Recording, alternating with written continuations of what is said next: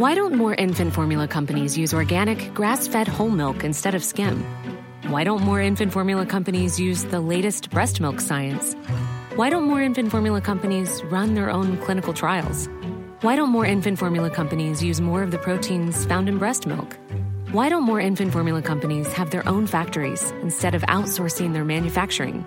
We wondered the same thing. So we made ByHeart, a better formula for formula. Learn more at byheart.com.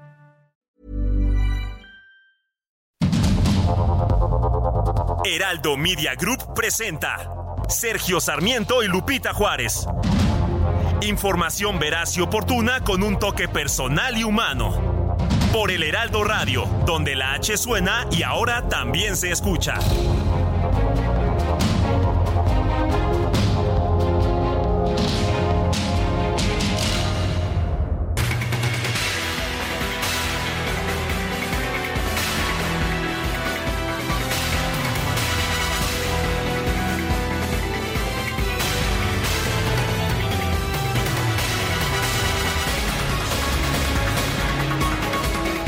Las 7 de la mañana, 7 de la mañana con un minuto de este lunes 23 de octubre del 2023. Yo soy Sergio Sarmiento y quiero darle a usted la más cordial bienvenida a El Heraldo Radio. Lo invito a quedarse con nosotros. Aquí estará, por supuesto, muy bien informado. También podrá pasar un rato agradable. Ya sabe que nos gusta darle el lado amable de la noticia, siempre y cuando la noticia lo permita y con nosotros como todas las mañanas. Guadalupe Juárez. Hola, ¿qué tal mi querido Sergio Sarmiento? Buenos días, buenos días amigos, qué gusto saludarlos. Un fin de semana muy movido con muchas eh, manifestaciones aquí en la Ciudad de México. Hubo de todo un poco, ya les estaremos platicando. Y bueno, pues también reuniones, eh, eh, elecciones en, a nivel internacional. En fin, y bueno, estamos empezando esta semana con el cumple de Sergio, ¿no? Después Uh, de pues tanto sí. que se anunció, ahora sí, Ahora llegamos, ahora sí. Pero ya llegamos agotados a la sí, celebración. Llegamos ya. cansados, mi No, querido Sergio, bueno. después de tanta pachanga. ¿Cómo estás? Yo muy bien, mi querida Guadalupe, aquí. Sabes que no hay mejor forma de festejar un cumpleaños que trabajar. Me parece Además, muy bien. además, ya sabes, la productora Carlita no me quiso dar el día, por más que el me le hinqué y todo, y dijo, nada, nada, a trabajar, a trabajar todo el mundo como, como todos los días. Me parece muy bien, así que pues te deseamos, ya sabes, lo mejor del mundo, que la pases muy contento esta mañana y qué bueno que estás aquí con nosotros. Eso es verdad. Ah, muy bien, pues, ¿te parece si empezamos con un resumen de la información más Hay importante? que trabajar, ¿verdad? No, no, no, no todo es pachanga en la vida. No, no todo. Bueno, pues vamos. El presidente López Obrador encabezó este domingo el denominado Encuentro por una vecindad fraterna y con bienestar en Palenque, Chiapas. Abordó temas migratorios con representantes de 11 países de Latinoamérica, incluyendo a los presidentes de Colombia, Cuba y Venezuela, Gustavo Petro, Miguel Díaz Canel y Nicolás Maduro. Nos da mucho gusto tenerles aquí. Para nosotros es fundamental esta reunión, este encuentro que le llamamos por una vecindad fraterna y con bienestar. Es muy importante porque necesitamos unirnos, sumar esfuerzos, voluntades, recursos para atender el fenómeno migratorio. Tenemos que hacerlo porque es un asunto humanitario de primer orden que se origina por la falta de oportunidades, como todos sabemos, por la falta de oportunidades de empleo, por la falta de bienestar. Bueno, pues no todo fue miel sobre hojuelas. ¿eh? Migrantes eh, de Centroamérica y Sudamérica hicieron protestas este domingo en contra de los mandatarios que asistieron a la cumbre migratoria denominada por una vecindad fraternal y con bienestar. Fíjense ustedes que eh, los extranjeros mostraron su repudio a las políticas de presión social que han instrumentado los presidentes de estos países, obligando pues a miles, a miles de abandonar sus casas y emigrar a los Estados Unidos. La canciller mexicana Alicia Bárcena informó que los países que participaron en este encuentro expresaron su rechazo a las medidas coercitivas contra los migrantes. Se comprometieron a respetar el derecho humano a migrar y a impulsar alternativas legales para una migración ordenada. reunidos en Palenque, Chiapas, México, el 22 de octubre de 2023, con objeto de construir soluciones integrales ante el aumento de los flujos migratorios irregulares que experimentan nuestros países y conscientes de que, primero, las principales causas estructurales de la migración son de origen político, económico, social y los efectos negativos del cambio climático. Segundo, factores externos como las medidas coercitivas unilaterales de manera de naturaleza indiscriminada afectan negativamente a poblaciones enteras y en mayor medida a las personas y comunidades más vulnerables. Por otro lado, los países se comprometieron a fomentar el comercio y llamar a que se levanten las sanciones y medidas coercitivas contra algunos países de la región. El presidente de Venezuela, Nicolás Maduro, advirtió que el aumento de la migración desde su país está asociado con las sanciones. Ay, bueno. Las sanciones criminales e inmorales impuestas por otras naciones explicando las causas vinculadas directamente a las sanciones criminales, inmorales que se han aplicado contra Venezuela desde el año 2015. 2015, 16, 17, 18, más de 930 sanciones ilegales, mal llamadas sanciones, medidas coercitivas unilaterales, diría yo, medidas extorsionistas, torturantes unilaterales. No, no es porque se hayan equivocado en las políticas económicas en Venezuela ni porque los gobernantes como él hayan hecho las cosas mal. No todo es culpa de otros países. A través de Twitter, el presidente cubano Miguel Díaz Canel denunció que Estados Unidos incita permanentemente la migración irregular de cubanos con medidas de asfixia económica y facilidades para los migrantes. El presidente de Colombia, Gustavo Petro, enfatizó que la mejor solución a los crecientes flujos migratorios es construir progreso, por lo que Estados Unidos debe destinar más recursos a América Latina.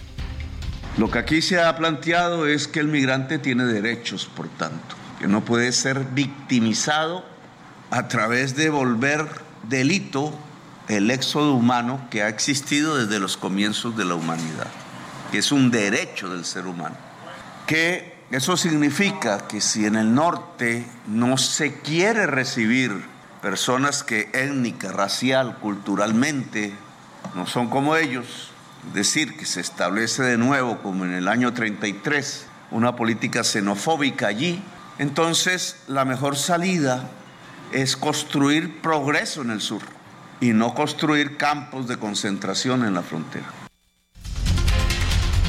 Tras la cumbre de Palenque, un grupo de migrantes de distintas nacionalidades quemó piñatas con las figuras de los presidentes Nicolás Maduro de Venezuela, Miguel Díaz Canel de Cuba y Daniel Ortega de Nicaragua.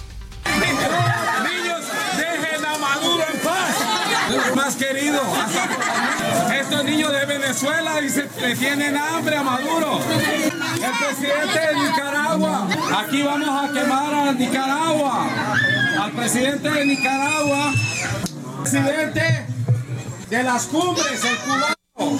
Dictador. Otro dictador. La Coordinadora Nacional de Trabajadores de la Educación en Chiapas y los comisarios ejidales de Chicomozuelo denunciaron que el presidente López Obrador y el gobernador Rutilio Escandón son indiferentes ante la violencia que afecta a la entidad. El dirigente nacional del PAN, Marco Cortés, aseguró que al reunirse con los dictadores de América Latina, el presidente López Obrador reveló sus verdaderas intenciones para México. Advirtió que este gobierno pretende destruir la democracia y las instituciones.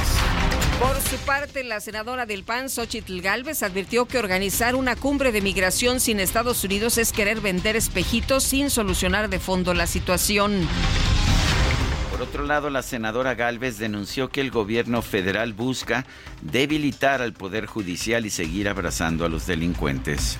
Este gobierno está violando los derechos humanos y laborales. Cuando no hay justicia, todos perdemos. Este gobierno se lleva el dinero para que no te hagan justicia, así de simple. Debilitar el sistema de justicia significa proteger y fortalecer a la delincuencia y al crimen organizado. Los trabajadores del Poder Judicial de la Federación llevaron a cabo marchas en por lo menos 15 estados del país en contra de la desaparición de 13 fideicomisos de la institución. En la Ciudad de México, los trabajadores del Poder Judicial realizaron un mitin en el hemiciclo a Juárez, debido a que el acceso al Zócalo por la calle Francisco y Madero estaba cerrado. Más tarde decidieron avanzar por la calle 5 de Mayo. No, no es que estuviera cerrado, lo cerraron para impedir que entraran por esa calle los manifestantes. Se había mantenido abierta esa, ese acceso de la calle Madero a todo lo largo de la Feria del Libro del Zócalo, pero lo cerraron previamente a la marcha de los trabajadores del Poder Judicial. Pero vamos a escuchar.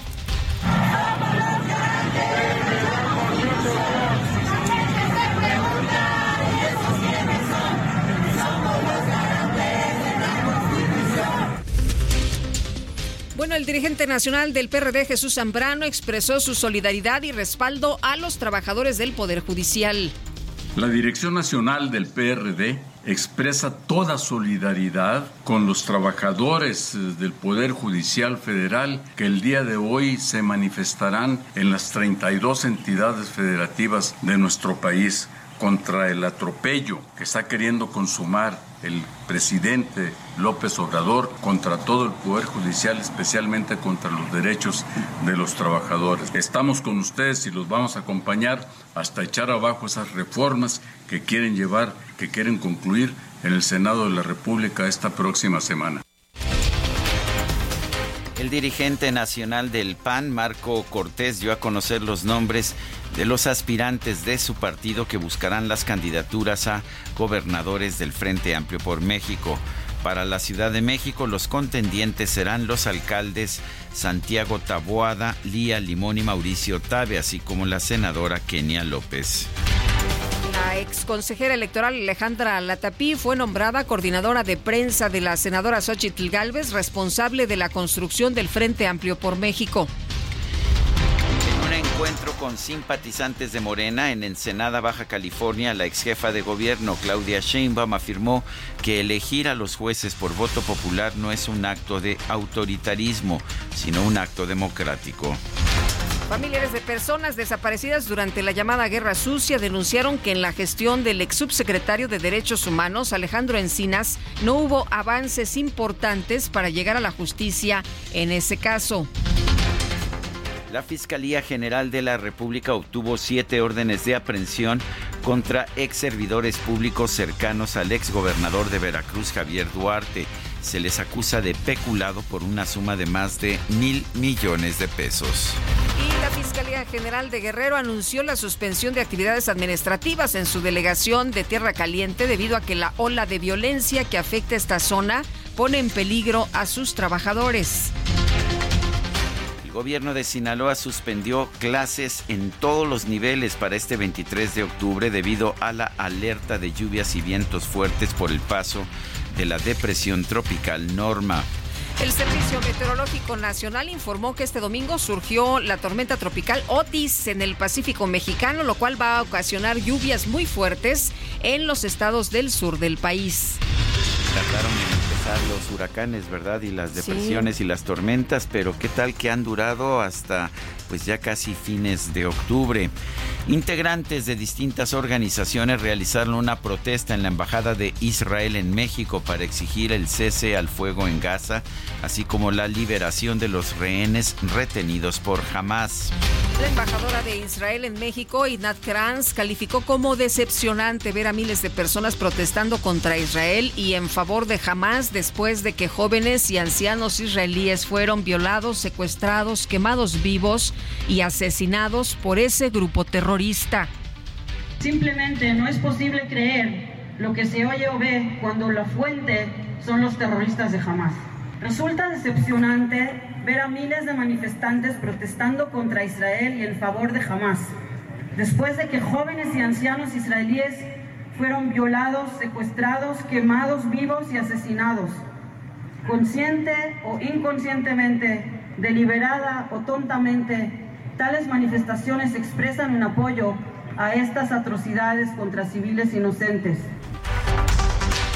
El gobierno de Israel informó que jamás entregó a dos mujeres estadounidenses que mantenía como rehenes a la Cruz Roja Internacional. Esta las trasladó a Egipto y posteriormente a territorio israelí. Este sábado 20 camiones de la Media Luna Roja egipcia encargada de entregar la ayuda humanitaria de distintas agencias de la ONU ingresaron a Gaza desde Egipto por el paso fronterizo de Rafah. 17 camiones más entraron este domingo. El presidente de Estados Unidos, Joe Biden, y el primer ministro de Israel, Benjamin Netanyahu, acordaron garantizar que haya un flujo continuo de asistencia a Gaza. Este domingo se llevaron a cabo elecciones presidenciales en Argentina, la primera vuelta. El actual ministro de Economía, Sergio Massa, quedó en primer lugar y el candidato de derecha, Javier Milei, eh, quedó en segundo. Ellos se enfrentarán en una segunda vuelta el próximo mes de noviembre. Y la oposición de Venezuela realizó este domingo sus elecciones primarias. María Corina Machado se perfila como candidata para enfrentar al presidente Nicolás Maduro en los comicios del 2024. Y en información deportiva, el piloto neerlandés Max Verstappen ganó el Gran Premio de Estados Unidos. Lando Norris quedó en segundo, Carlos Sainz en tercero y el mexicano Sergio Checo Pérez finalizó en cuarta posición después de que fueron descalificados Lewis Hamilton y Charles Leclerc.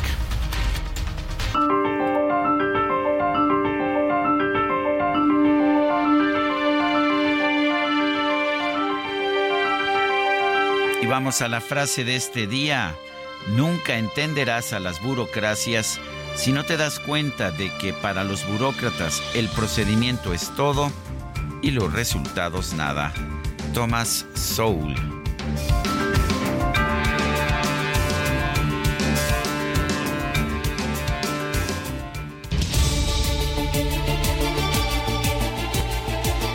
Bueno, y las preguntas, ya sabe usted que nos gusta preguntar, no son encuestas, simplemente preguntamos a través de la red social X antes Twitter y mucha gente pues responde, responde con libertad. Este viernes pasado, por ejemplo, preguntamos, dice AMLO que agencias de Estados Unidos buscaron socavar al ejército mexicano y culparlo del caso Iguala.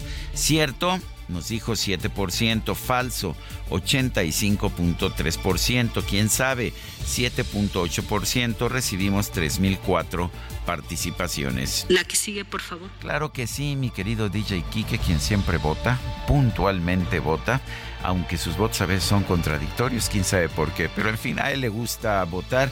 Ya esta mañana coloqué en mi cuenta personal de X Arroba Sergio Sarmiento, la siguiente pregunta.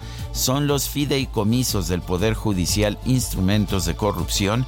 Sí, nos dice 10%, no 80.7%, quién sabe. 9.3%.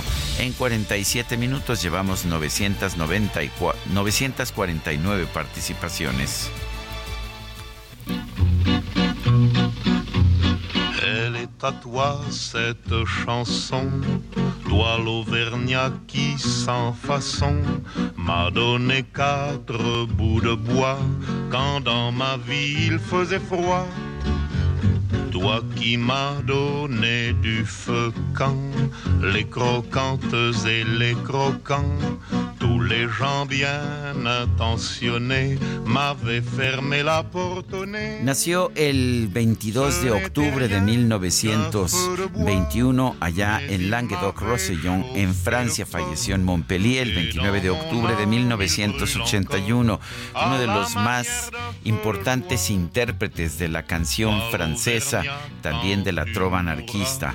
Esto a lo largo del siglo XX. Cantaba pues con su guitarra nada más su guitarrita, sus letras siempre muy, ah, pues muy picantes, letras muy duras muchas veces, letras que reflejaban posiciones políticas. Es Georges Brassens, uno de los grandes cantantes eh, franceses del siglo XX. ¿Te parece que lo escuchemos? No sé si lo conozcas, Guadalupe. Fíjate que no, Sergio, no lo conozco, parece muy bien, a mí me gusta mucho la música en francés y la verdad seguro a nuestros amigos que lo van a descubrir hoy también, también les va a gustar.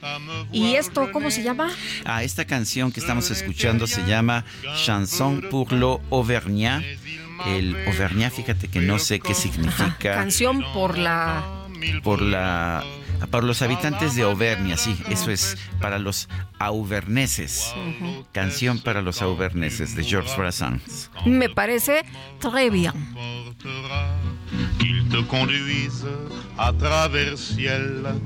Qué bonito. Bueno, pues vámonos, vámonos con esta música, con información de Gerardo Galicia, que anda por allá en la zona oriente de la Ciudad de México. Volvemos a la realidad, nos regresas, mi querido Gerardo, cuéntanos cómo empezamos la semana.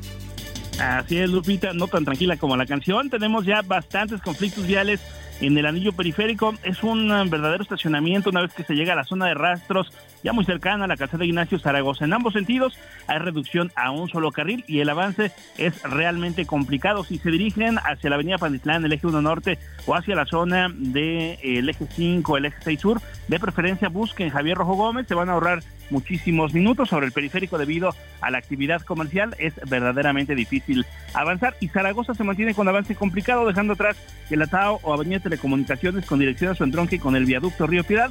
Avanza casi a vuelta de rueda. Habrá que salir con algunos minutos de anticipación. Y por lo pronto, el reporte. Muy bien, muchas gracias Gerardo. Buenos días. Excelente semana. Israel Lorenzana está ya en Aragón. Adelante, Israel.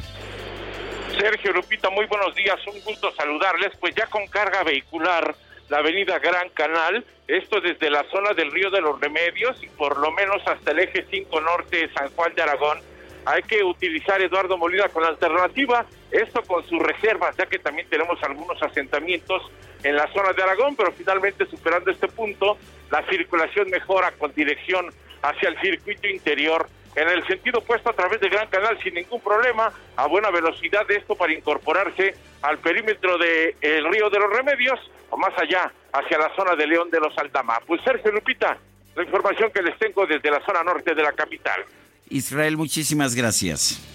Hasta luego. Y tenemos también información con Javier Ruiz. Javier, ¿dónde andas? Qué gusto saludarte. Buenos días. El gusto es mío, Lupita. Sergio, ¿qué tal? Excelente mañana. En la avenida de los insurgentes, Lupita, bastantes problemas viales, principalmente para todos los automovilistas que transitan de la zona del circuito interior. Y esto para llegar hacia la zona de Alzate. En este punto, pues no funcionan los semáforos y pues prácticamente tenemos ya caos vehicular, al menos para quien desea llegar hacia la zona del paseo de la reforma. El sentido opuesto también, el mayor problema es usar este perímetro del eje 1 norte, ya superando esta zona, pues en general el avance mejora bastante en dirección hacia el circuito, hacia los ejes 4 y 5 norte. En general el avance es bastante aceptable y tenemos también ya la vista el paseo de la reforma, ya con carga vehicular, al menos para quien deja atrás la zona de la glorieta de la Huehuete y esto en dirección hacia el perímetro de insurgentes de reforma o bien para llegar hasta las inmediaciones de la avenida Juárez. De momento, Lupita, ese es el reporte que tenemos. Muy bien, muchas gracias, Javier. Muy buenos días. Hasta luego, excelente mañana.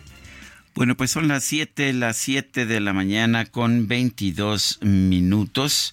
Eh, tenemos uh, por aquí información. Eh, la ministra presidenta Norma Piña Hernández eh, ha emitido una tarjeta informativa esta mañana en la que da respuesta a la invitación formulada por los grupos parlamentarios de Morena, el PRI y el PAN. Dice la ministra presidenta que, que envió un escrito para responder tanto a la misiva firmada por el senador Alejandro Rojas Díaz Durán el pasado 21 de octubre como a la que enviaron el pasado domingo los senadores Manuel Añorbe Baños del grupo parlamentario del PRI y Julen Rementería del PAN. En ambas misivas se le invita a exponer sus planteamientos respecto a los fideicomisos del Poder Judicial de la Federación, dice la ministra presidenta presenta que ha sido prioridad suya el diálogo, como se muestra con la solicitud a la Cámara de Diputados. Solicitó que se comunique su firme disposición con la mesa directiva y con la Junta de Coordinación Política, integrada por todos los grupos parlamentarios, para que se incluyan en esta urgente deliberación, esto con la finalidad de asegurar que el diálogo entre poderes se dé por la vía institucional adecuada y competente, así como garantizar que este intercambio sea con la pluralidad política que se representa en el Congreso de la Unión, específicamente en el Senado. Son las 7 con 24. Infinity QX60, rediseñada para darle poder a tu estilo de vida. Ahora con 36 meses sin intereses o bono flexible. Descúbrela en Infinity Pedregal, Avenida Insurgente Sur, número 1355, Jardines del Pedregal. Teléfono 5555-285344. Válido del 3 al 31 de octubre. CAT promedio 10.7% sin IVA para fines informativos. Consulta www.infinity.mx diagonal promociones.html.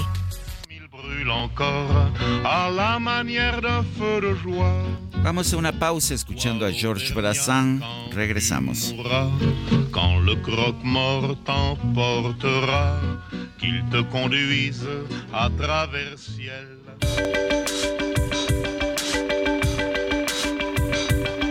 Sergio Sarmiento y Lupita Juárez quieren conocer tu opinión, tus comentarios o simplemente envía un saludo para ser más cálida esta mañana. Envía tus mensajes al WhatsApp 55 20 10 96 47.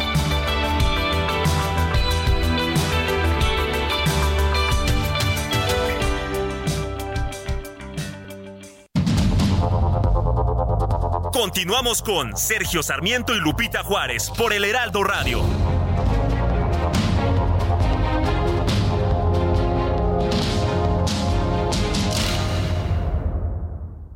La comida chatarra y las bebidas azucaradas no deben volver a las escuelas. Allí niñas y niños consumían tal exceso de calorías que aumentaba su riesgo de sobrepeso y obesidad. Además, el consumo de estos productos provoca procesos inflamatorios, los cuales debilitan el sistema inmune frente a virus y bacterias. Es urgente que saquen ya la comida chatarra y bebidas azucaradas de las escuelas. Nuestros, niños son primero. Alianza por la Salud Alimentaria. En ocasiones la vida nos pide ser atrevidos. En otras nos pide comportarnos.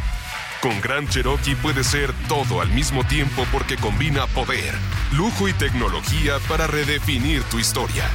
Jeep Grand Cherokee. Civilizado y salvaje. Jeep. Solo hay uno. Au village sans prétention, j'ai mauvaise réputation. Je me démène ou que je reste quoi? Je passe pour un je ne sais quoi. Je ne fais pourtant de tort à personne en suivant mon chemin de petit bonhomme. Mais les braves, j'en aime pas que l'on suive une autre route que. Non, les braves, j'en aime pas que l'on suive une autre route que. Tout le monde médit de moi, sauf les muets, Todo el mundo habla de mí excepto los mudos. Eso va. Eso va de, por sí. Esta canción se llama La mauvaise reputación, la mala reputación, y dice, entre otras cosas, en la aldea, sin pretensión, yo tengo mala reputación, ya sea que me mueva o que me quede aquí, yo paso por un no sé qué. Eh, dice que yo no le hago nada a persona, no le hago nada a nadie. Eh, yo continúo con mi camino de, de un buen hombre, pero a la, a la, gente no le gusta, no le gusta que uno siga otra ruta más que la de ellos, a la gente no le gusta que, que uno se comporte de manera diferente. La mauvaise reputación la mala reputación en, pues en la voz de Georges Brassens, este cantante francés que estamos escuchando el día de hoy.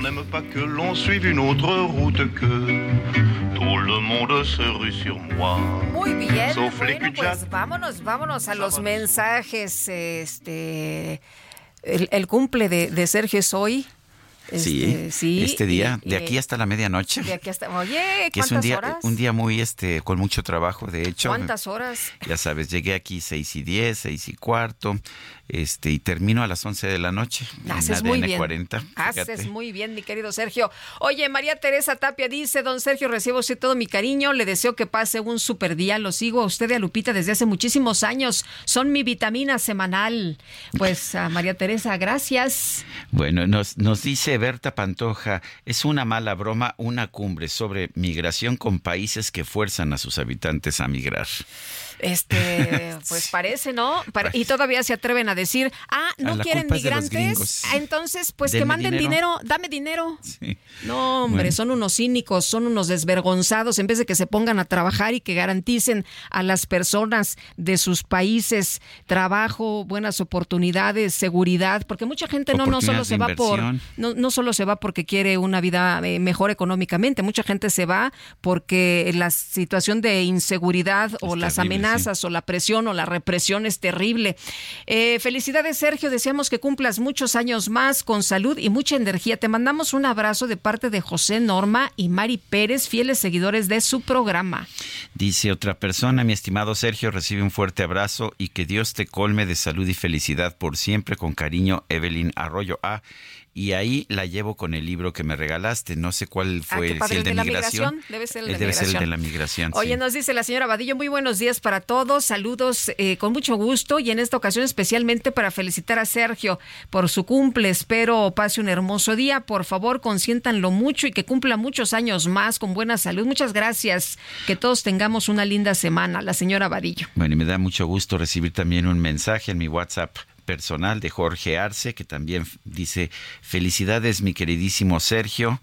Dice, haces el, el mundo, la vida un poco mejor. Y me parece, ah, qué bonito mensaje. Sí, ¿verdad? En fin, tenemos, uh, tenemos eh, pues tenemos mucha información. Mucha información y vámonos a los detalles. Empleados del Poder Judicial de la Federación marcharon contra la extensión de 13 de los 14 fideicomisos.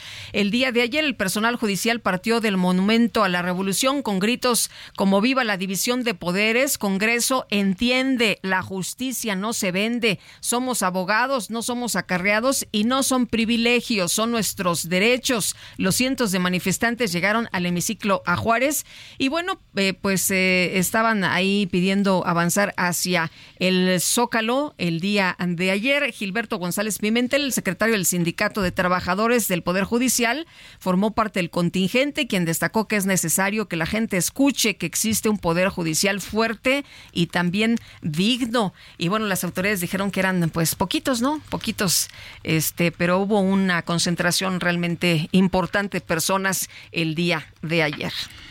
Bueno, pues eh, eh, son las 7.36 en un encuentro con simpatizantes de Morena en Ensenada, Baja California. La ex jefa de gobierno, Claudia Sheinbaum, afirmó que elegir a los jueces por voto popular es un acto democrático. Carlos Navarro nos explica. Adelante, Carlos.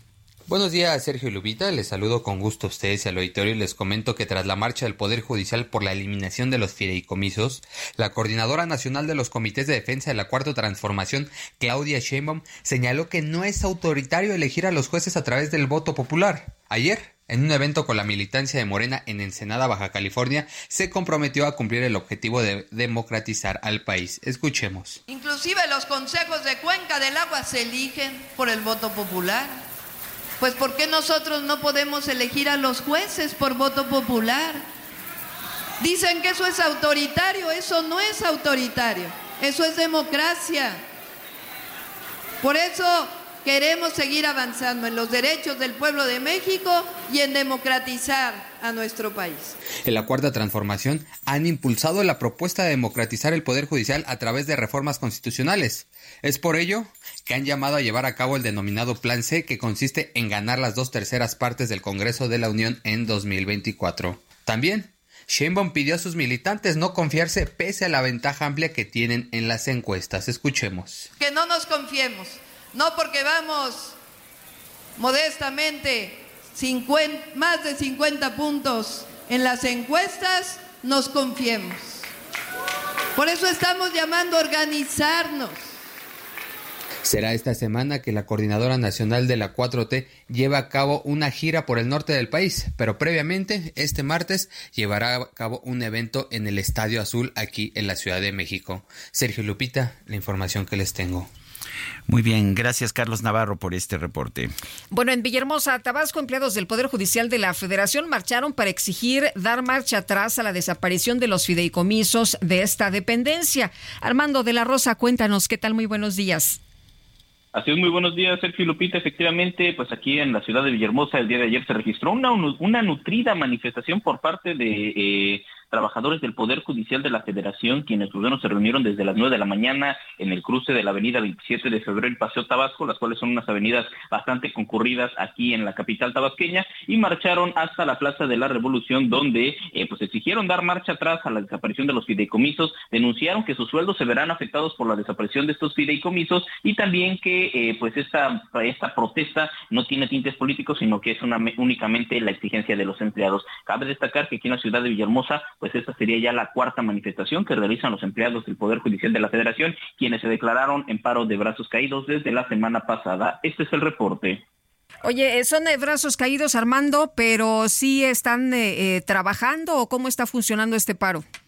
Eh, lo que explicaron los empleados del Poder Judicial de la Federación es que desde que pues surgió todo este conflicto desde la semana pasada han estado en paro de brazos caídos. La mayoría de las, de, las oficinas del Poder Judicial de la Federación en Villahermosa, los empleados decidieron abandonarlas y se reunieron en sus oficinas centrales en la avenida Gregorio Méndez. Allí lo que han explicado los líderes de la manifestación es que pues no eh, trabajando de manera regular, están en paro de brazos caídos, aunque sí dejaron en claro que si existe algún trámite urgente, algún amparo urgente, sí lo realizan, pero en general los trámites no los están realizando en la ciudad de Villahermosa y pues ya este hasta el día de hoy permanecen todavía en paro de brazos caídos en sus oficinas centrales. Muy bien, muchas gracias Armando, muy buenos días. Gracias, un pendiente con la información.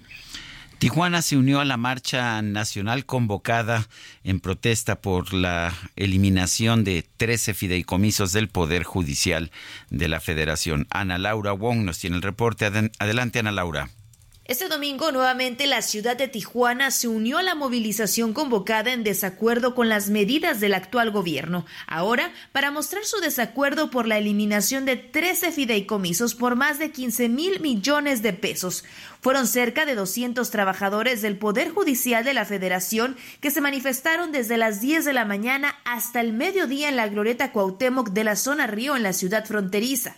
Manuel Ochoa Ruela, secretario general del Sindicato del Poder Judicial de la Federación, aseguró que este lunes y martes continuarán las manifestaciones en la región, pues están esperanzados de que la Corte determine que el recorte presupuestal es inconstitucional. Esta es la información desde Tijuana, Baja California. Muy bien, gracias Ana Laura por este reporte. Y trabajadores del Poder Judicial Federal con sede en Colima, así como jueces y magistrados, marcharon por las principales calles de la capital. Marta de la Torre nos tiene los detalles adelante. Así es, ¿qué tal Sergio Lupita? Pues con el propósito de advertir a la sociedad que la, de la eliminación de los fideicomisos, pues no solamente afectaba a lo que se asegura son privilegios de los magistrados, sino que se estaría afectando el salario de todos los trabajadores del Poder Judicial y también de los ciudadanos en el caso de los servicios es que cientos de eh, trabajadores del Poder Judicial de la Federación pues marcharon por las principales calles de Colima, entre los que se encontraban jueces, magistrados, así como pues los trabajadores de la gran cantidad de dependencias que se tiene aquí en la entidad. Y bueno, pues la maestra y doctora en Derecho Judicial, quien representa a los trabajadores, Adil Navarro, indicó que pues estos eh, mal llamados privilegios que indica el presidente de la República, pues simplemente no es así, ya que ellos son la cara, los brazos y la cabeza del Poder Judicial que garantiza que el país pues simplemente siga viviendo en una democracia. También advirtió que todo lo que está ocurriendo es una cortina de humo por parte, por parte del Ejecutivo Federal para evitar que los ciudadanos se den cuenta que se están incrementando impuestos y también que se está endeudando al país aseguró que es falso que ellos tomen, se la pasen de vacaciones porque trabajan los 365 días del año, las 24 horas del día y aseguró que incluso ahora que están en paro están atendiendo asuntos urgentes. Es parte de lo que ocurrió aquí en Colima. Muy bien, Marta, muchas gracias. Buenos días. Gracias, buenos días. Hasta luego, pues sí les dijo que son unos flojos, ¿no? Que de todas maneras, pues ni trabajan, que está bien que estén de paro. Y también les dijo, confíen en mi palabra, no se van a ver afectados sus derechos, pero parece que los trabajadores no le creyeron mucho al presidente y este fin de semana pues salieron en eh, muchos estados de la República precisamente pues para eh, manifestar que están en contra de las desapariciones de estos fideicomisos. Son las 7 con 43 minutos. Eh, el periódico El Heraldo publica hoy una encuesta sobre pues los candidatos, los candidatos a, los precandidatos a la candidatura de Morena en el estado de Morelos. Patricio Morelos es socio fundador de Poligrama, eh, que es la empresa que realiza esta encuesta. Lo tenemos en la línea telefónica. Patricio Morelos, gracias por tomar nuestra llamada. Ahora sí que, ¿cómo ves la contienda interna de Morena en, pues, en el estado que tiene tu, el nombre de tu apellido? Sergio Lupita, muy buenos, días. días.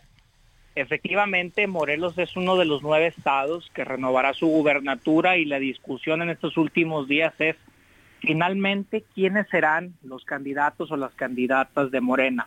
Morelos, y hay que decirlo, de los nueve estados es probablemente el que tiene la contienda más cerrada.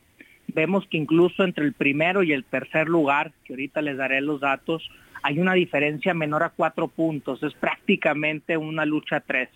Aparece en la primera posición Rabindranath Salazar con el 26.1%, lo sigue González con el 24.9%, en el tercer lugar Víctor Mercado con el 22.2 y por eso hablo que entre el primero y el tercer lugar hay una diferencia muy, muy, muy corta. Y ya a partir de ahí aparece Sandra Naya con el 10.3, Juan Salgado Brito con el 9.6 y Tania Valentina Ruiz con el 6.9. Esos son los datos en este momento para el estado de Morelos. Eh, Patricio, ¿cómo ves tú la situación en estos momentos que se debate en el Instituto Nacional Electoral sobre si son eh, cinco eh, candidaturas para mujeres y cuatro para hombres? ¿Cómo verías tú la situación ahí en Morelos? Sin duda ese es el tema a discutir en los nueve estados, pero aquí en Morelos sale a relucir. ¿Y por qué? Porque nos habla el partido de que si hay diferencias muy cortas entre un hombre y una mujer, pudiera ser que una mujer, aunque no gane la encuesta, pueda tomar la candidatura. Y aquí estaríamos viendo que Margarita González tiene una diferencia cercana a los dos puntos con Rabindranath Salazar, quien hoy está en la primera posición. Entonces, tendríamos que terminar de ver, por un lado, la definición del instituto, por otro lado, cómo quedan las nueve gubernaturas y si pudiera haber cambios en las candidaturas, pues a partir de esta necesidad de los partidos de llevar a cinco mujeres y a cuatro hombres. veo, veo que no está en la lista Lucy Mesa, ¿la descartaron porque ya la había descartado Morena de su lista? Sí, así es. Eh, esta medición incluye a los nombres que pasaron el filtro final para aparecer en la encuesta y Lucy Mesa no va a ser inscrita y no va a ser encuestada. Eh, en este proceso. Habrá que ver incluso si toma la decisión de, buscar alguna posición por otro partido. Oye, y además elige que eh, gobernador en Morelos y también se renuevan las diputaciones, ¿verdad? Y las presidencias municipales. Sí, eh, habrá una renovación muy importante en Morelos. Se renueva, si no me equivoco, prácticamente todo, desde el gobierno estatal, el Congreso local y también sus posiciones federales, las diputaciones federales y el Senado de la República. ¿La encuesta se hizo presencial o se hizo vía telefónica? Esta encuesta es telefónica, es bastante reciente, del día 17 y 18 de octubre. Bueno, pues yo quiero agradecerte, Patricio Morelos, socio fundador de Poligrama, por traernos la información sobre esta encuesta de los aspirantes a la candidatura al gobierno de Morelos. Un fuerte abrazo. Gracias y muy buenos días. Buenos días. Omar García Harfush, aspirante a la Coordinación de Defensa de la Transformación aquí en la Ciudad de México, recorrió las alcaldías de la capital para compartir su proyecto. Y Cintia Stettin, nos tienes toda la información. Adelante, buenos días. Muy buenos días, Sergio y Lupita. Buenos días al auditorio. Pues durante la última semana, Omar García Harfush, aspirante a la Coordinación de Defensa de la Transformación en la Ciudad de México, recorrió las alcaldías de la capital y se reunió con distintos sectores de la sociedad y vecinas y vecinos con, quienes compartió su visión y proyecto para construir una ciudad democrática, progresista e innovadora basada en la unidad y en la defensa de los derechos y el bienestar social. En los recorridos visitó las alcaldías Gustavo Madero, Miguel Hidalgo, Milpalta, Iztapalapa, Xochimilco Benito Juárez, Iztacalco y Venustiano Carranza, donde se congregaron en total cerca de 100.000 personas para brindar su apoyo y respaldo al aspirante. En estos encuentros les comento pues que García Harfush compartió su objetivo de dar continuidad a los esfuerzos impulsados por Claudia Sheinbaum para seguir luchando por los grandes derechos del pueblo, el derecho a la educación, a la salud, a la vivienda digna, a la cultura, al trabajo, el derecho también a mejores oportunidades. Por otra parte, les comento que Lía Limón, alcaldesa de Álvaro Obregón, reiteró su intención de ser la banderada de la Alianza Va por la Ciudad de México a la jefatura de gobierno en las elecciones del 2024 y dijo que pedirá licencia a su cargo en las próximas semanas y es que dijo pues no se puede ocupar el cargo público para hacer campaña. No obstante, pidió al resto de sus compañeros que buscan el mismo cargo mantener la unidad, pues esa es su mayor fortaleza, además de los resultados que han dado en sus alcaldías correspondientes. Esto fue durante su segundo informe de gobierno y ante más de 10 mil personas en Expo Santa Fe. Ahí mismo, pues Limón García destacó que eh, pues quiere eh, acompañar a sus compañeros y en caso de que ella no resulte ser la banderada del frente, pues contarán con su apoyo sin, sin titubeos. Finalmente, pues dijo que más bien recibió el, el respaldo de Xochil Gálvez, quien dijo que es una excelente gobernante y pues urgió a los partidos locales de la Ciudad de México a eh, lanzar de inmediato o lo más pronto posible las reglas para el proceso interno. Es la información que tenemos hasta el momento. Muy, buenos días, seguimos pendientes. Igualmente, Cintia, muchas gracias. Buenos días. Y la virtual candidata de la oposición del Frente Va por México a la presidencia de la República, Xochitl Gálvez, se presentó ante el Consejo Nacional del PAN. Dijo que estamos en estado de guerra, eh, porque lo que podemos perder no es la elección, lo que podemos perder es el país. Eh, exhortó a los líderes panistas a no quedarse esperando la invitación a sumarse al frente, porque no son tiempos de cortesías. Dejemos esas formas para otros tiempos. Hoy estamos en estado de guerra y tenemos que estar a la altura de las circunstancias. Tenemos conciencia del momento histórico que estamos viviendo y actuemos en consecuencia. Salgamos a ganar las calles cuadra por cuadra, es lo que advirtió Xochitl Galvez en esta presentación. Cuestionó a pues a la virtual candidata del gobierno, eh, Claudia Sheinbaum, dijo pues que dijo que ella representa la, la continuidad, la continuidad de lo que está ocurriendo y bueno, pues que para un cambio, un cambio, eh, la gente tiene que votar por ella, por Xochitl Galvez. Bueno, y Gerardo Galicia, ¿qué tal? Muy buenos días.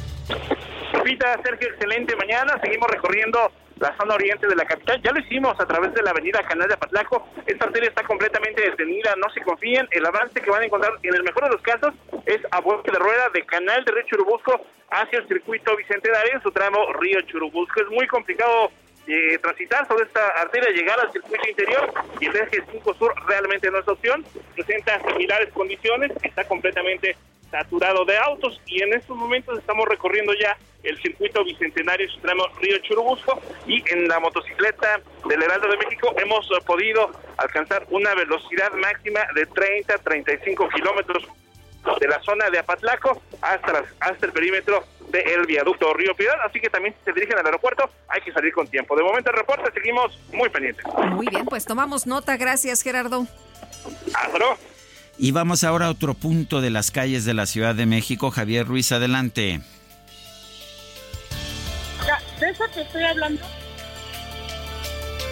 Javier Ruiz, ¿nos escuchas? No, parece que no nos está escuchando. Son las 7.52 y vamos ahora con Israel Lorenzana. Adelante, Israel. Sergio, muchísimas gracias, Lupito, un gusto saludarles. Bueno, pues estamos ubicados en la calle 508 y 507, aquí en la primera sección de Aragón, es la alcaldía Gustavo Madero, donde se registra una fuga de agua. Los vecinos ya han hecho el reporte a la alcaldía, está delimitada esta zona, por supuesto es una avenida principal que conecta la avenida 608, avenida Oceanía, con la zona de Gran Canal, así que hay que manejar con mucho cuidado, está en los carriles laterales y es un llamado atento a la alcaldía Gustavo Madero para que atiendan de manera pronta esta fuga de agua potable que se registra ya desde hace algunos días.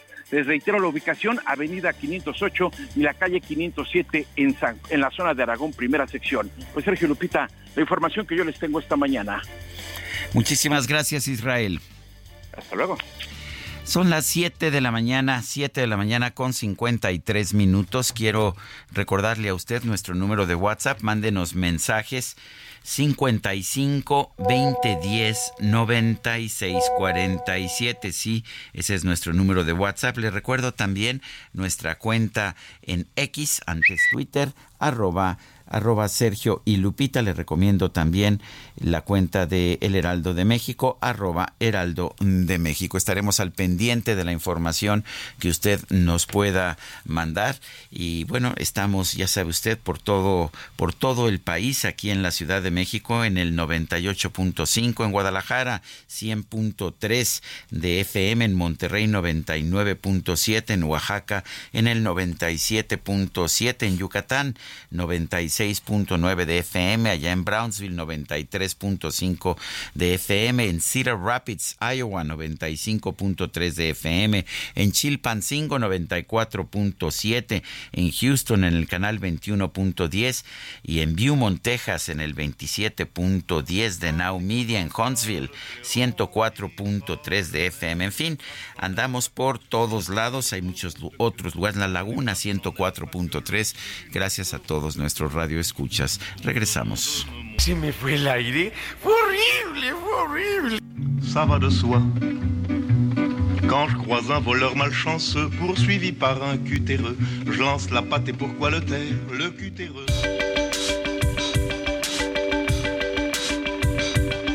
Sergio Sarmiento y Lupita Juárez quieren conocer tu opinión, tus comentarios o simplemente envía un saludo para ser más cálida esta mañana. Envía tus mensajes al WhatsApp 55 20 10 96 47.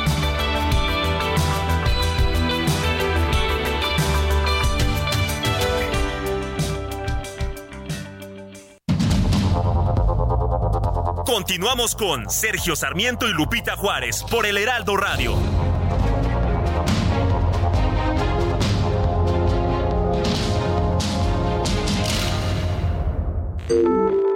De acuerdo con la Secretaría de Salud, el Día del Médico en México se celebra cada 23 de octubre desde 1937 en el marco de la Convención de Sindicatos Médicos Confederados de la República. Esta fecha fue establecida como homenaje al doctor Valentín Gómez Farías, quien inaugurara en 1833 el establecimiento de ciencias médicas en la Ciudad de México, uno de los seis colegios de enseñanza superior en los que estaba dividida la Dirección de Instrucción Pública, que es el antecedente de la actual Facultad de Medicina de la UNAM. De este modo, la fecha también celebra la evolución y los avances de la medicina mexicana que ha visto mejoras significativas en diagnóstico, tratamiento y prevención de enfermedades. De acuerdo con la Secretaría de Economía, la fuerza laboral de médicos, enfermeras y otros especialistas en salud durante el segundo trimestre de 2023 fue de 785 mil personas. La celebración del Día de Médico busca reconocer la labor de todos los médicos que salvan vidas y ofrecen a todos una esperanza de seguir adelante.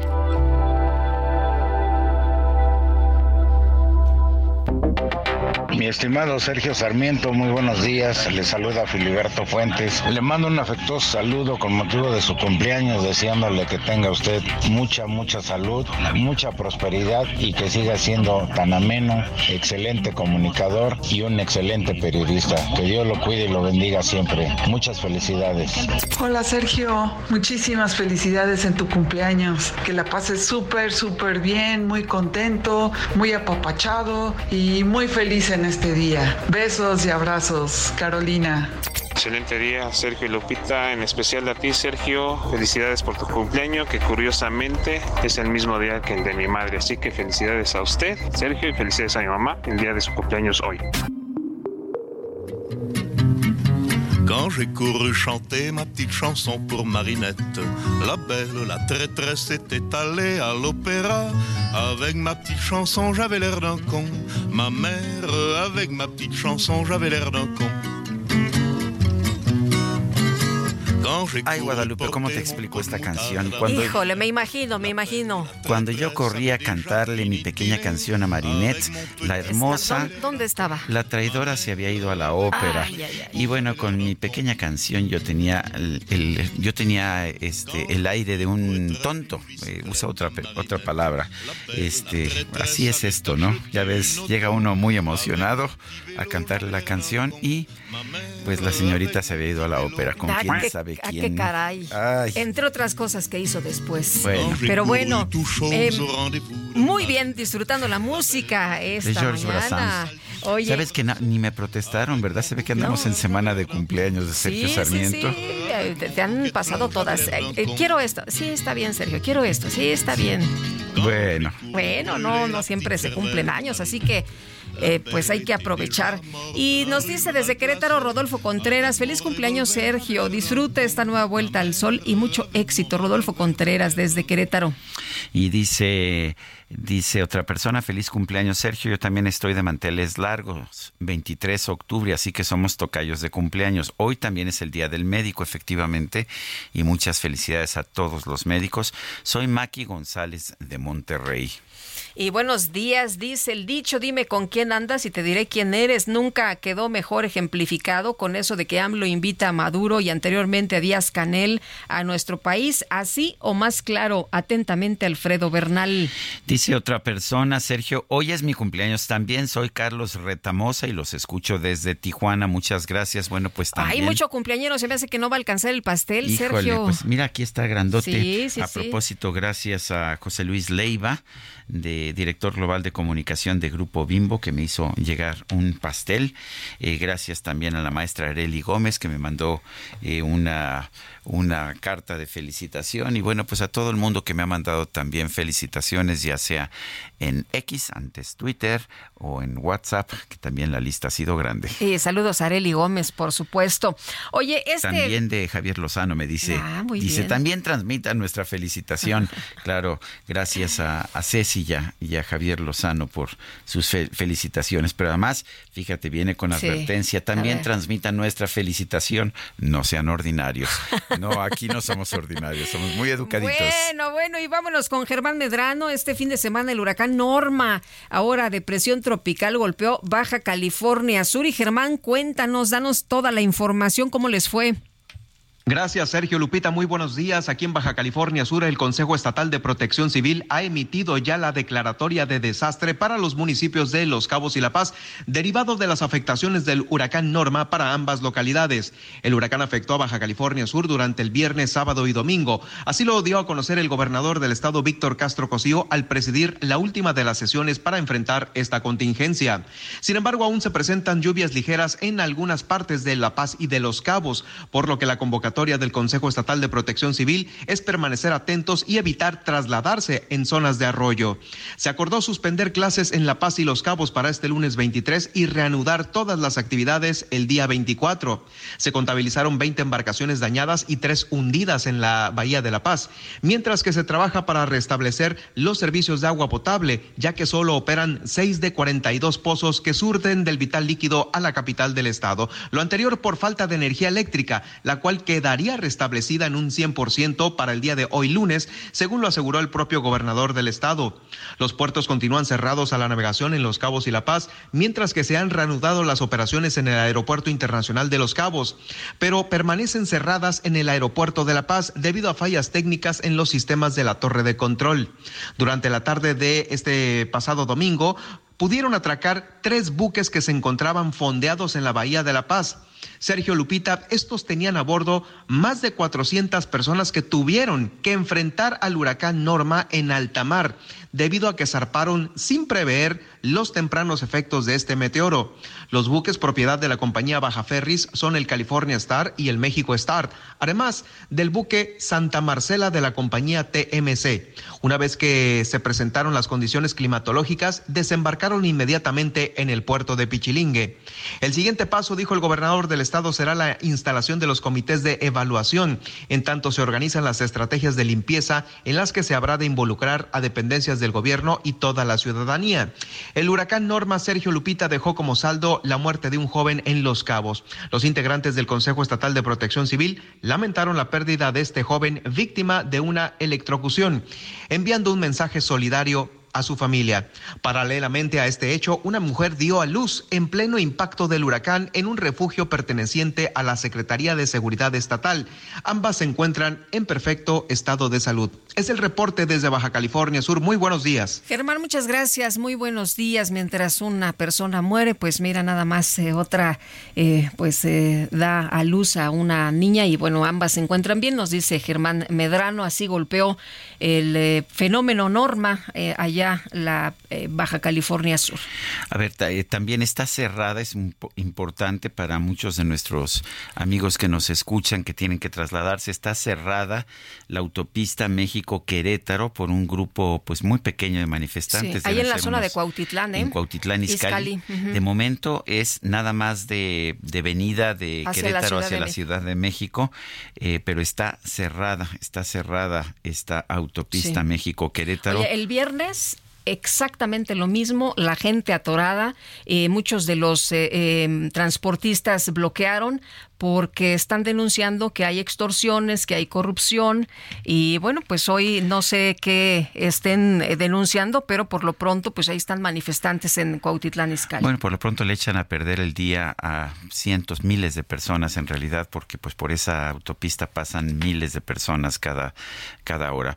Son las nueve con no las ocho de la mañana, perdón, no no no se vaya usted con lo que acabo de decir, son las ocho de la mañana. Ya se me hizo tarde, ¿no? Ocho con nueve minutos. El gobierno de Sinaloa suspendió las clases de todos los niveles para hoy debido a la alerta de lluvias y vientos fuertes por el impacto de la tormenta tropical Norma. Manuela Cebes, adelante, cuéntanos.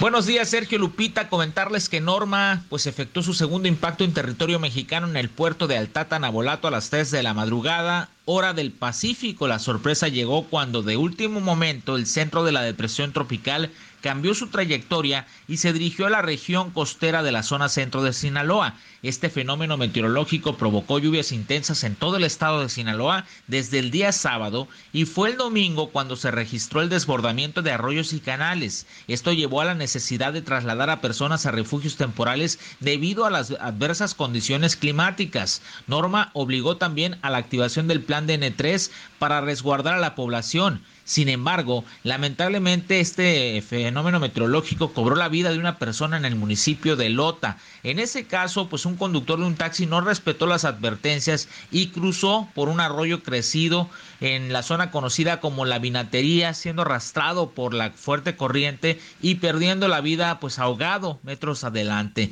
Durante seis días, los seis días que se ha mantenido activo dicho sistema ciclónico generó lluvias a que los productores agrícolas de Sinaloa estuvieron esperando para hacer frente a una temporada agrícola que se avisoraba incierta ante la falta de lluvias de la temporada. Esto pues es el saldo preliminar que tenemos hasta el momento. Posteriormente pues haremos recorridos para tener la información más actualizada. Muy buenos días, Sergio y Lupita. Es el reporte desde Sinaloa. Bueno, pues muchas gracias Manuel Aceves por esta información. Gracias también a Miguel Ángel Mancera que me manda una felicitación, a mi economista favorito, uno de mis, no, no sé a que me peguen otros, pero a ver, uno de los grandes economistas de México, a Carlos Hurtado. Gracias también por su felicitación. Dice que él no presiona como Javier Lozano, pero bueno, bueno, pero ahí está. Y vámonos con el Químico Guerra. El Químico Guerra con Sergio Sarmiento y Lupita Juárez. Químico, ¿cómo te va? Muy buenos días. Antes que nada, Sergio, muchísimas felicidades. Muchas gracias, este, químico este lunes es un día importante para ti. Oye, este Sergio y también Lupita, ya ven que los lunes precisamente a mucha gente le cuesta trabajo despertarse después del fin de semana, etcétera, ¿no? Tienen sueño hasta Lupita tiene esta frase que a mí me hace mucho reír, llego tarde pero sin sueño.